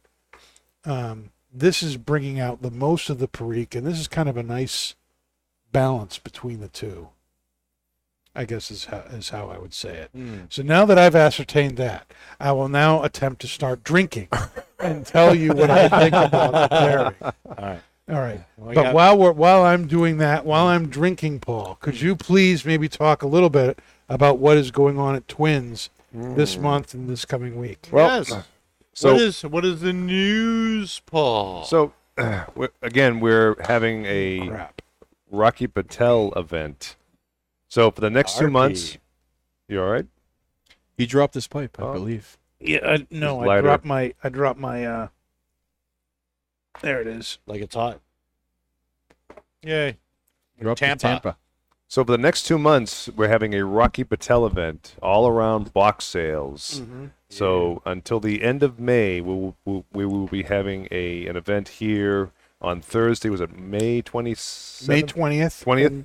May twenty-first. twenty-first. And then Friday, twenty-second. No, May twentieth here. Yep. It hooks it. Yep. May twenty-first at Londonderry. That's what I said, May twenty-first. Yeah. At, yeah, at Londonderry. twenty-second. Yeah, yeah. Whatever. You yeah. know what Damn I mean. it, Paul. We're going to be having a uh, we're having a, a Rocky Patel event around box sales. So for every box that you buy between now and the end of May, mm-hmm. you will have the ability to you'll, you'll get one uh, ent- one entry for the grand prize of a weekend down in Naples, Florida, with Rocky Patel at his lounge called Burn. Mm. And it's going to involve... Lounge is used loosely. Yes. Folks. More of a nightclub. More of yes. a nightclub, yeah. It's a very posh, beautiful nightclub. Um, you're going to have a weekend with cigars, drinks, dinner, golf, which will be optional. Uh, so for every box, uh, you'll get one entry. For two boxes, you'll get five entries. And for three boxes, you will get ten entries for that grand prize. That's right. Now, that's buying boxes at the same time. You can't buy one box one day Correct. and then come in the next day and buy another box. If you buy two boxes at a time, Correct. you get the five. If Correct. you get three boxes at a time, time, you get ten. You get ten. And what else do you get? You also get your choice of oh, a... Oh, wait, there's more. You get a five-pack of mm-hmm. Rocky Patel cigars, a lighter, or an ashtray. Mm-hmm. Um, if you buy three boxes, you get a... Uh, a... humidor, or is it or or it's a, uh, a party the, the box, party box, the party pack. That's and correct. And the lighter and the and ashtray. the lighter ashtray. That's mm-hmm. correct. We also have a Tatuaje event currently going on. Tatuaje. Now, this, this is a limited time only. We only have about maybe what now? Maybe fifteen packs maybe fifteen now. Fifteen packs left. Yeah. Yep. And uh, it's five limited uh, Tatuaje cigars. Uh, three of the Cojetas. And two of the Tatuaje Limited. So if you buy a box, which are of, limited. Thank you, Dave. If you get a, if you buy a box of Tatuaje, you will have the ability to buy for thirty-five dollars that five pack. Thirty-five. Uh, and come in because they're not going to last long. Nope. And for the month of April, we also have a seven twenty-four, eighteen seventy-four box uh, event going on. So for, which is amazing. For every box of eighteen seventy-four that you buy between now and the end of April, you will get a five-pack of the new seven twenty-four sizes. Of which there are five. Of which there are five. Five! You get the uh, W K Dog Walker. Yep. You get the seven twenty, uh, the eighteen seventy, no, eighteen seventy, the Factory fifty-seven Churchill and Torpedo, yep. and the Hustler, Double Corona, and Torpedo, too. Yep. All fantastic. Almost, it's almost sixty dollars worth of cigars. It is sixty dollars yeah. for it is, it is sixty dollars. It is cigars. sixty dollars, right? And you get that for free. That's oh, awesome. For free yep. for every box of eighteen seventy four that you buy. Thank you. Mm-hmm. Come again. Yep. And this week there's a special with pipes too.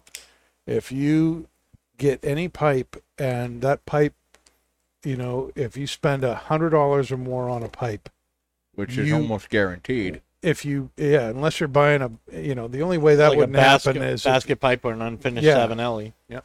Now, if you bought two unfinished Savinellis, that well, work. then that, that counts. But if you spend one hundred dollars or more on a pipe, or three baskets, we will include a tin of Windjammer. Yeah, baby. With your purchase. You should buy it anyway. Something to put in your pipe and smoke it. And frankly, you should. Um, Hallelujah. Now, let me take a drink here. Take a drink. We're going to get to the tasting notes let's, with Dan. Let's finally get around to this. It's been stalling. Mm-hmm. Mm-hmm. Mm-hmm. Mm-hmm. And Dan, what's yeah, the Dan. conclusion? And Dan. Mm-hmm. And Dan. Mm-hmm. The conclusion is wow. that the spice in the Perique and the spice in the uh, Buffalo Trace go very well together. Mm-hmm. The sweetness and, and you know the, the caramel finish yeah. in the Buffalo Trace and the sweetness of the rum, the Virginias go very well together. So I'm going to say it's a complimentary pair. How about that retrohale, Dan? The oh. retrohale is fantastic. I love the retrohale on all three versions, whether you're rubbing out the tobacco, folding the tobacco, or putting it in straight. The retrohale is good. It's slightly different in all three ways. If you have a bunch of different pipes, I encourage you to try it. Yes. Um, and you know, something that I have been really appreciating lately that I have not really appreciated before. You know, uh, I've been I've been smoking pipes for, for over twenty years, but since I've been at Twins and put in charge of the pipes and pipe tobacco for the stores, I've been doing that a lot more than I have in the past. And one of the things that I have been realizing is how different pipes and different shapes of pipes work differently with tobaccos. And just like you might find, you know, in a particular kind of cigar, mm-hmm. that one particular size of a kind blend of pops. Yep. pops to you over others. Uh-huh. For instance, the um, talking seven twenty-four, the original Lancero, yep. is my favorite in that original line. Um, I think it makes the, the tobacco pop much yeah. more than some of those other, uh, um, than the other lines do. And I like, I like them all. They're, it's not like they're bad, but for, for my palate, that one particular shape and size really makes things pop for me. Mm. I've found that there are certain pipes that smoke certain types of tobacco better than others. And I have further found that some pipes actually prefer certain kinds of tobacco, as in brands, yes. than others. I do. For instance, I this pipe that uh, yeah. I currently have, the G L P's uh, Windjammer in, um, has become my favorite pipe for G L P's Cumberland. Which pipe is that? The, this is the Moonshine Devil Ants. Mm. This is the the pipe that I kind of rubbed everything out and put in. Um, I'm enjoying the Windjammer in this, but I enjoy Windjammer in other pipes better than I do in that pipe. And so, as you, I really encourage you to, you know, because just like the, like I said, just like the ring gauge and length of the cigar. Uh, and overall, vitola is going to change how you experience tobacco. So is the, the pipe you're using going to. I concur with that. I feel like uh, my Windjammer pipe is my unfinished Nørding. Mm-hmm. That's my favorite pipe to smoke Virginia's as a whole out of. Mm-hmm. And uh, Windjammer tastes the best in it to me. It's got a very narrow, very deep bowl, mm-hmm. and it's amazing. Mm-hmm. All you smoke is the Nørding. No, that's not true. I have I have a Rossi, and I have a, as I hold the Nørding, but I have a Rossi. I have another Nørding. I what is that a, white pipe that you bought? Not that that's long the ago. Meerschaum. That's the Meerschaum. Yep, okay. It's a dragon claw holding a bowl. What do you put in that pipe? Uh, anything. Really anything I ass. Want. No, like that's what I'll smoke. That's what I'll smoke. Um, um, um. Geez, it's escaping me. Like, like spark plug or or like the. Uh, So um, is that your Latakia pipe? That's is that my your La- English, thank you. English pipe? That's my Latakia pipe, my English pipe, yep. Because it's a very neutral pipe, and uh, that's, you know, you get to experience, like, everything from it. It's awesome, yeah. All right, I'm going back to the little devil ants here. Mm. Do we have a, do we have a, would you rather? I think we do. Mm-hmm. But we also have a, is Pastor Padron blowing smoke? He, he's always would... blowing smoke. Especially tonight. Yeah, you're blowing so a lot of smoke. So much smoke. Trifold. Mm-hmm. Mm-hmm.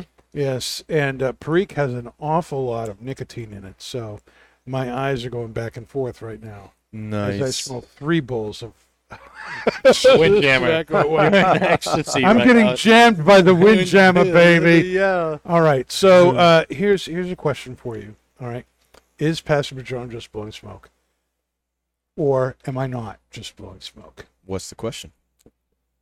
Well, it's a statement. Okay.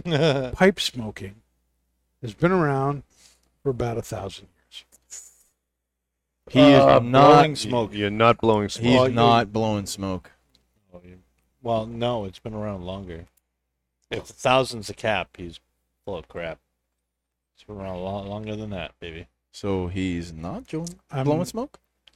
Pipe smoking has been around for a thousand years. Blowing, blowing, okay, I'll say you're, you're blowing smoke. I think you're right, smoke. Dave. I think it's been longer than that. Yeah. Uh, he's blowing smoke. You are correct. Uh, I am blowing smoke. Uh, pipe smoking has been around for five or six or seven thousand years. Now, that's going back to the earliest recording of human history. Like, once we could carve stuff on, like, stone. Well, so it depends. It's probably, it could be older. It depends. You know, the, there's there's a lot of, um, you know, they have discovered pipes in the pyramids of ancient Egypt. Whoa. Which are, what, three to five thousand years old? That goes yeah. back to about two thousand B C. Yeah. Now, there are also, um, you know, histories with the American Indians, yep. and the Mayans, yep. going back five thousand, going back to five thousand B C, where pipe smoking was evident as part of the culture. Yep. So, if you're doing five thousand B C, you're talking at least seven thousand years. years. At least, yeah. Pipe smoking. Now, think about that. Cigar smoking has been around for about four or five hundred years. Yep. Pipe smoking has been around ten times as long or longer. Yeah. Yep. Smoke Stick it if you that in your pipe and smoke, smoke it, it, Kurt. Burning hair in my butt. Mm-hmm. Mm. Next statement. Next mm. statement. Mm. Am I blowing smoke or not just blowing smoke? Nelson Alfonso has blended cigars for the Padrones. Ooh. Oh, man. That you are not blowing smoke on. I will say the same. Dave? I'm just going to follow like a good sheep. You're bad. Yeah, I'm bad. uh, that is that is true. Uh, Nelson Alfonso has blended cigars for the Padrones. As a matter of fact, the cigar that he blended for the Padrones was the Padrone fiftieth anniversary. No cigar. Shit. Wow. That sells for forty dollars. Wow. Eh? He blended that cigar and made that uh, humidor for them. That nice. They were sold in. Nice. Yes. That's a he beautiful designed, humidor. He designed that humidor for the Padrones. Mm-hmm. What a genius. Oh. All right. Uh, am I blowing smoke or not just blowing smoke? Sailors used to use tar to seal up their tobacco. Ooh. For voyages. That's not just blowing smoke. Tar, huh? Mm-hmm. Tar. Yeah, I will. It's totally readily available. Why not? You know? Yeah, I agree. Not just blowing smoke. But it is also flammable as well. Yeah, but still. All right, I'll it's say it. I, I will say you're not just blowing smoke. Well, again, you all are correct. They did. That was one of the precursors to coming up with cake and flake tobacco.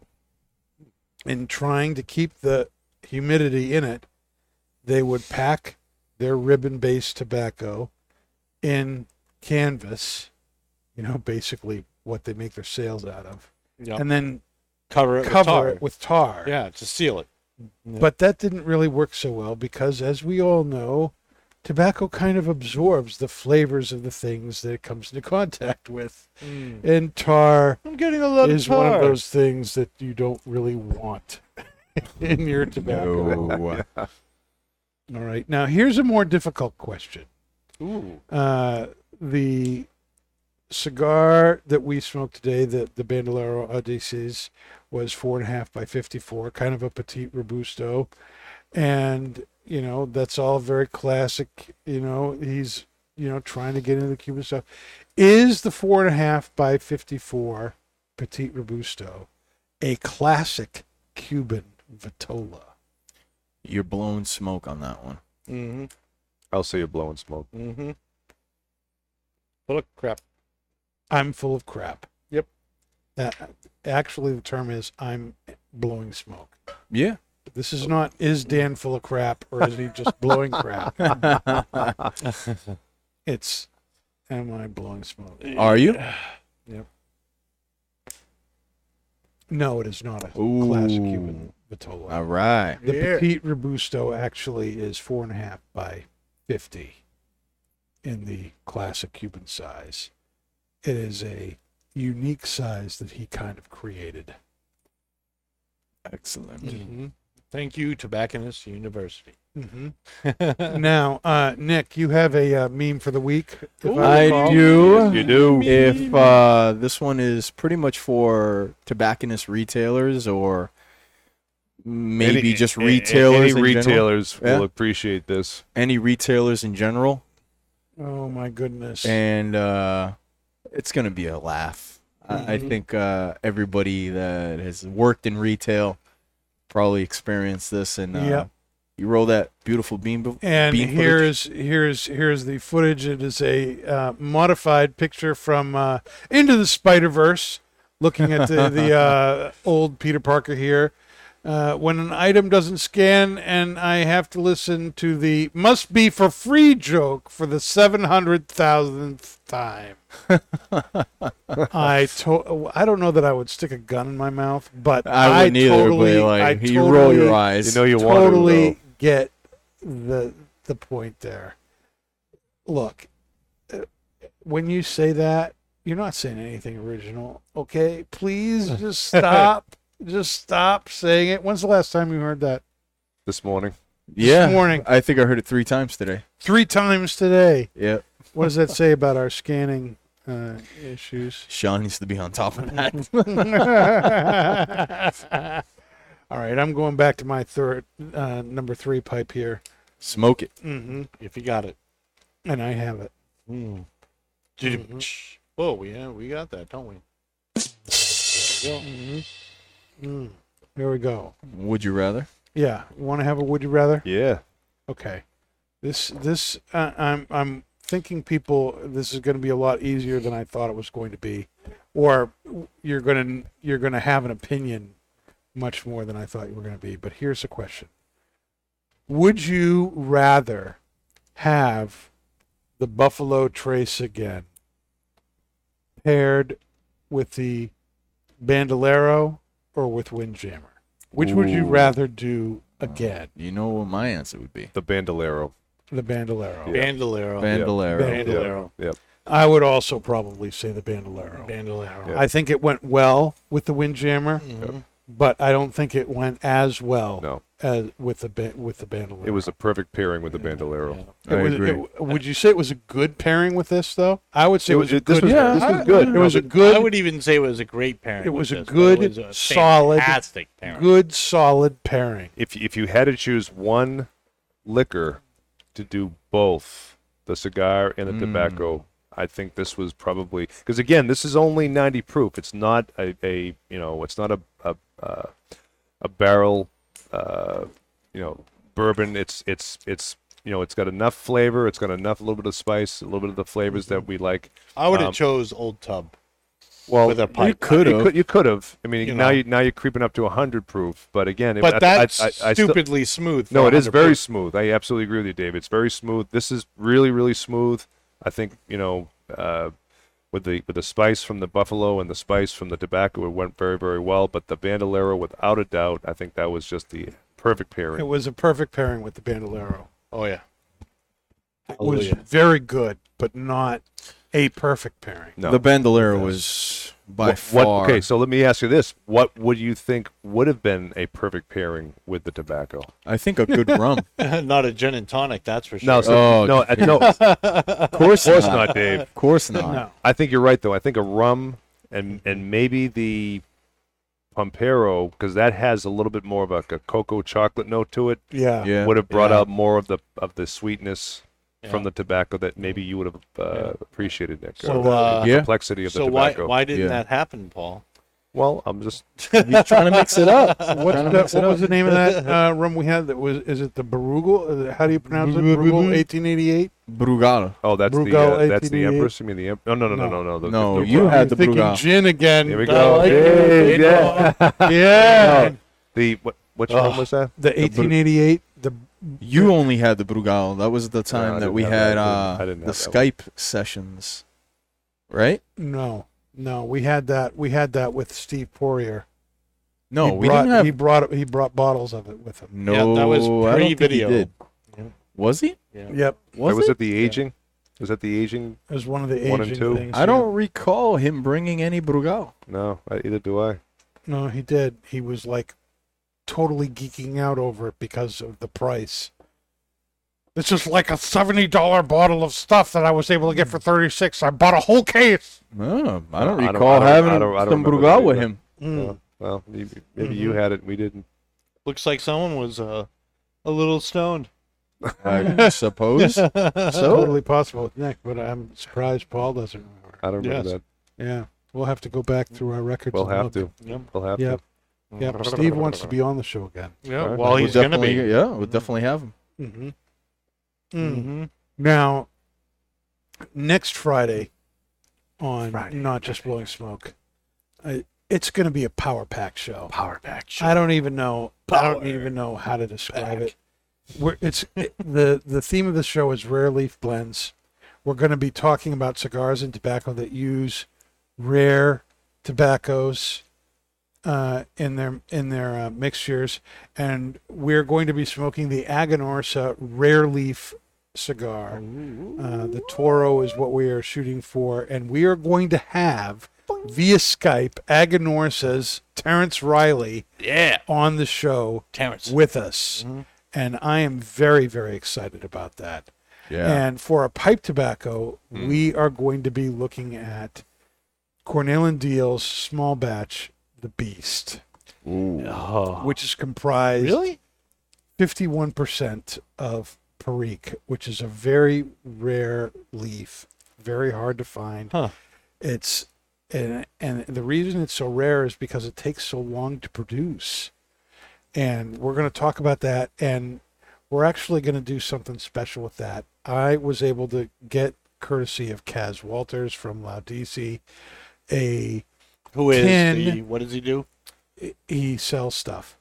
He sent me. He's he sent me uh, a tin of the original twenty sixteen release of The Beast, and we're going to smoke that alongside the twenty twenty-one release of The Beast. Ooh, that was my. That's what. And so we're going to do a aging thing on that episode as well, and see how Two the twenty sixteen versus twenty twenty-one, how that matches. How does aging impact Perique heavy blends? We're gonna find out. It's gonna be one of these packed episodes Crazy, that you are not going to want to miss. So please subscribe to us here on the YouTube channel. Follow us on Facebook at facebook dot com uh, forward slash N J B S podcast, because Facebook wouldn't let us use the word smoke in the name. And uh, follow us at Not Just Blowing Smoke on Instagram, which Facebook owns, but for some reason we can use the word smoke on Instagram. But make sure you follow us at all those places so you don't miss a thing. Thanks for being with us tonight. And that, my friends, is Not Just Blowing Smoke. We'll see you next week. Another Thanks, smoke. everyone. Yeah, another smoke, another day. You've been listening to Not Just Blowing Smoke, the podcast that brings the wealth of knowledge, expertise, and fun of Twins Smoke Shop, New England's premier smoke shop, right to you, wherever you are, whenever you want it. You can find us at our website, not just blowing smoke dot com, and keep in touch with us on Facebook, YouTube, Twitter, and Instagram at Not Just Blowing Smoke. Thanks for listening, everybody, and that is Not Just Blowing Smoke. Rolling with the top.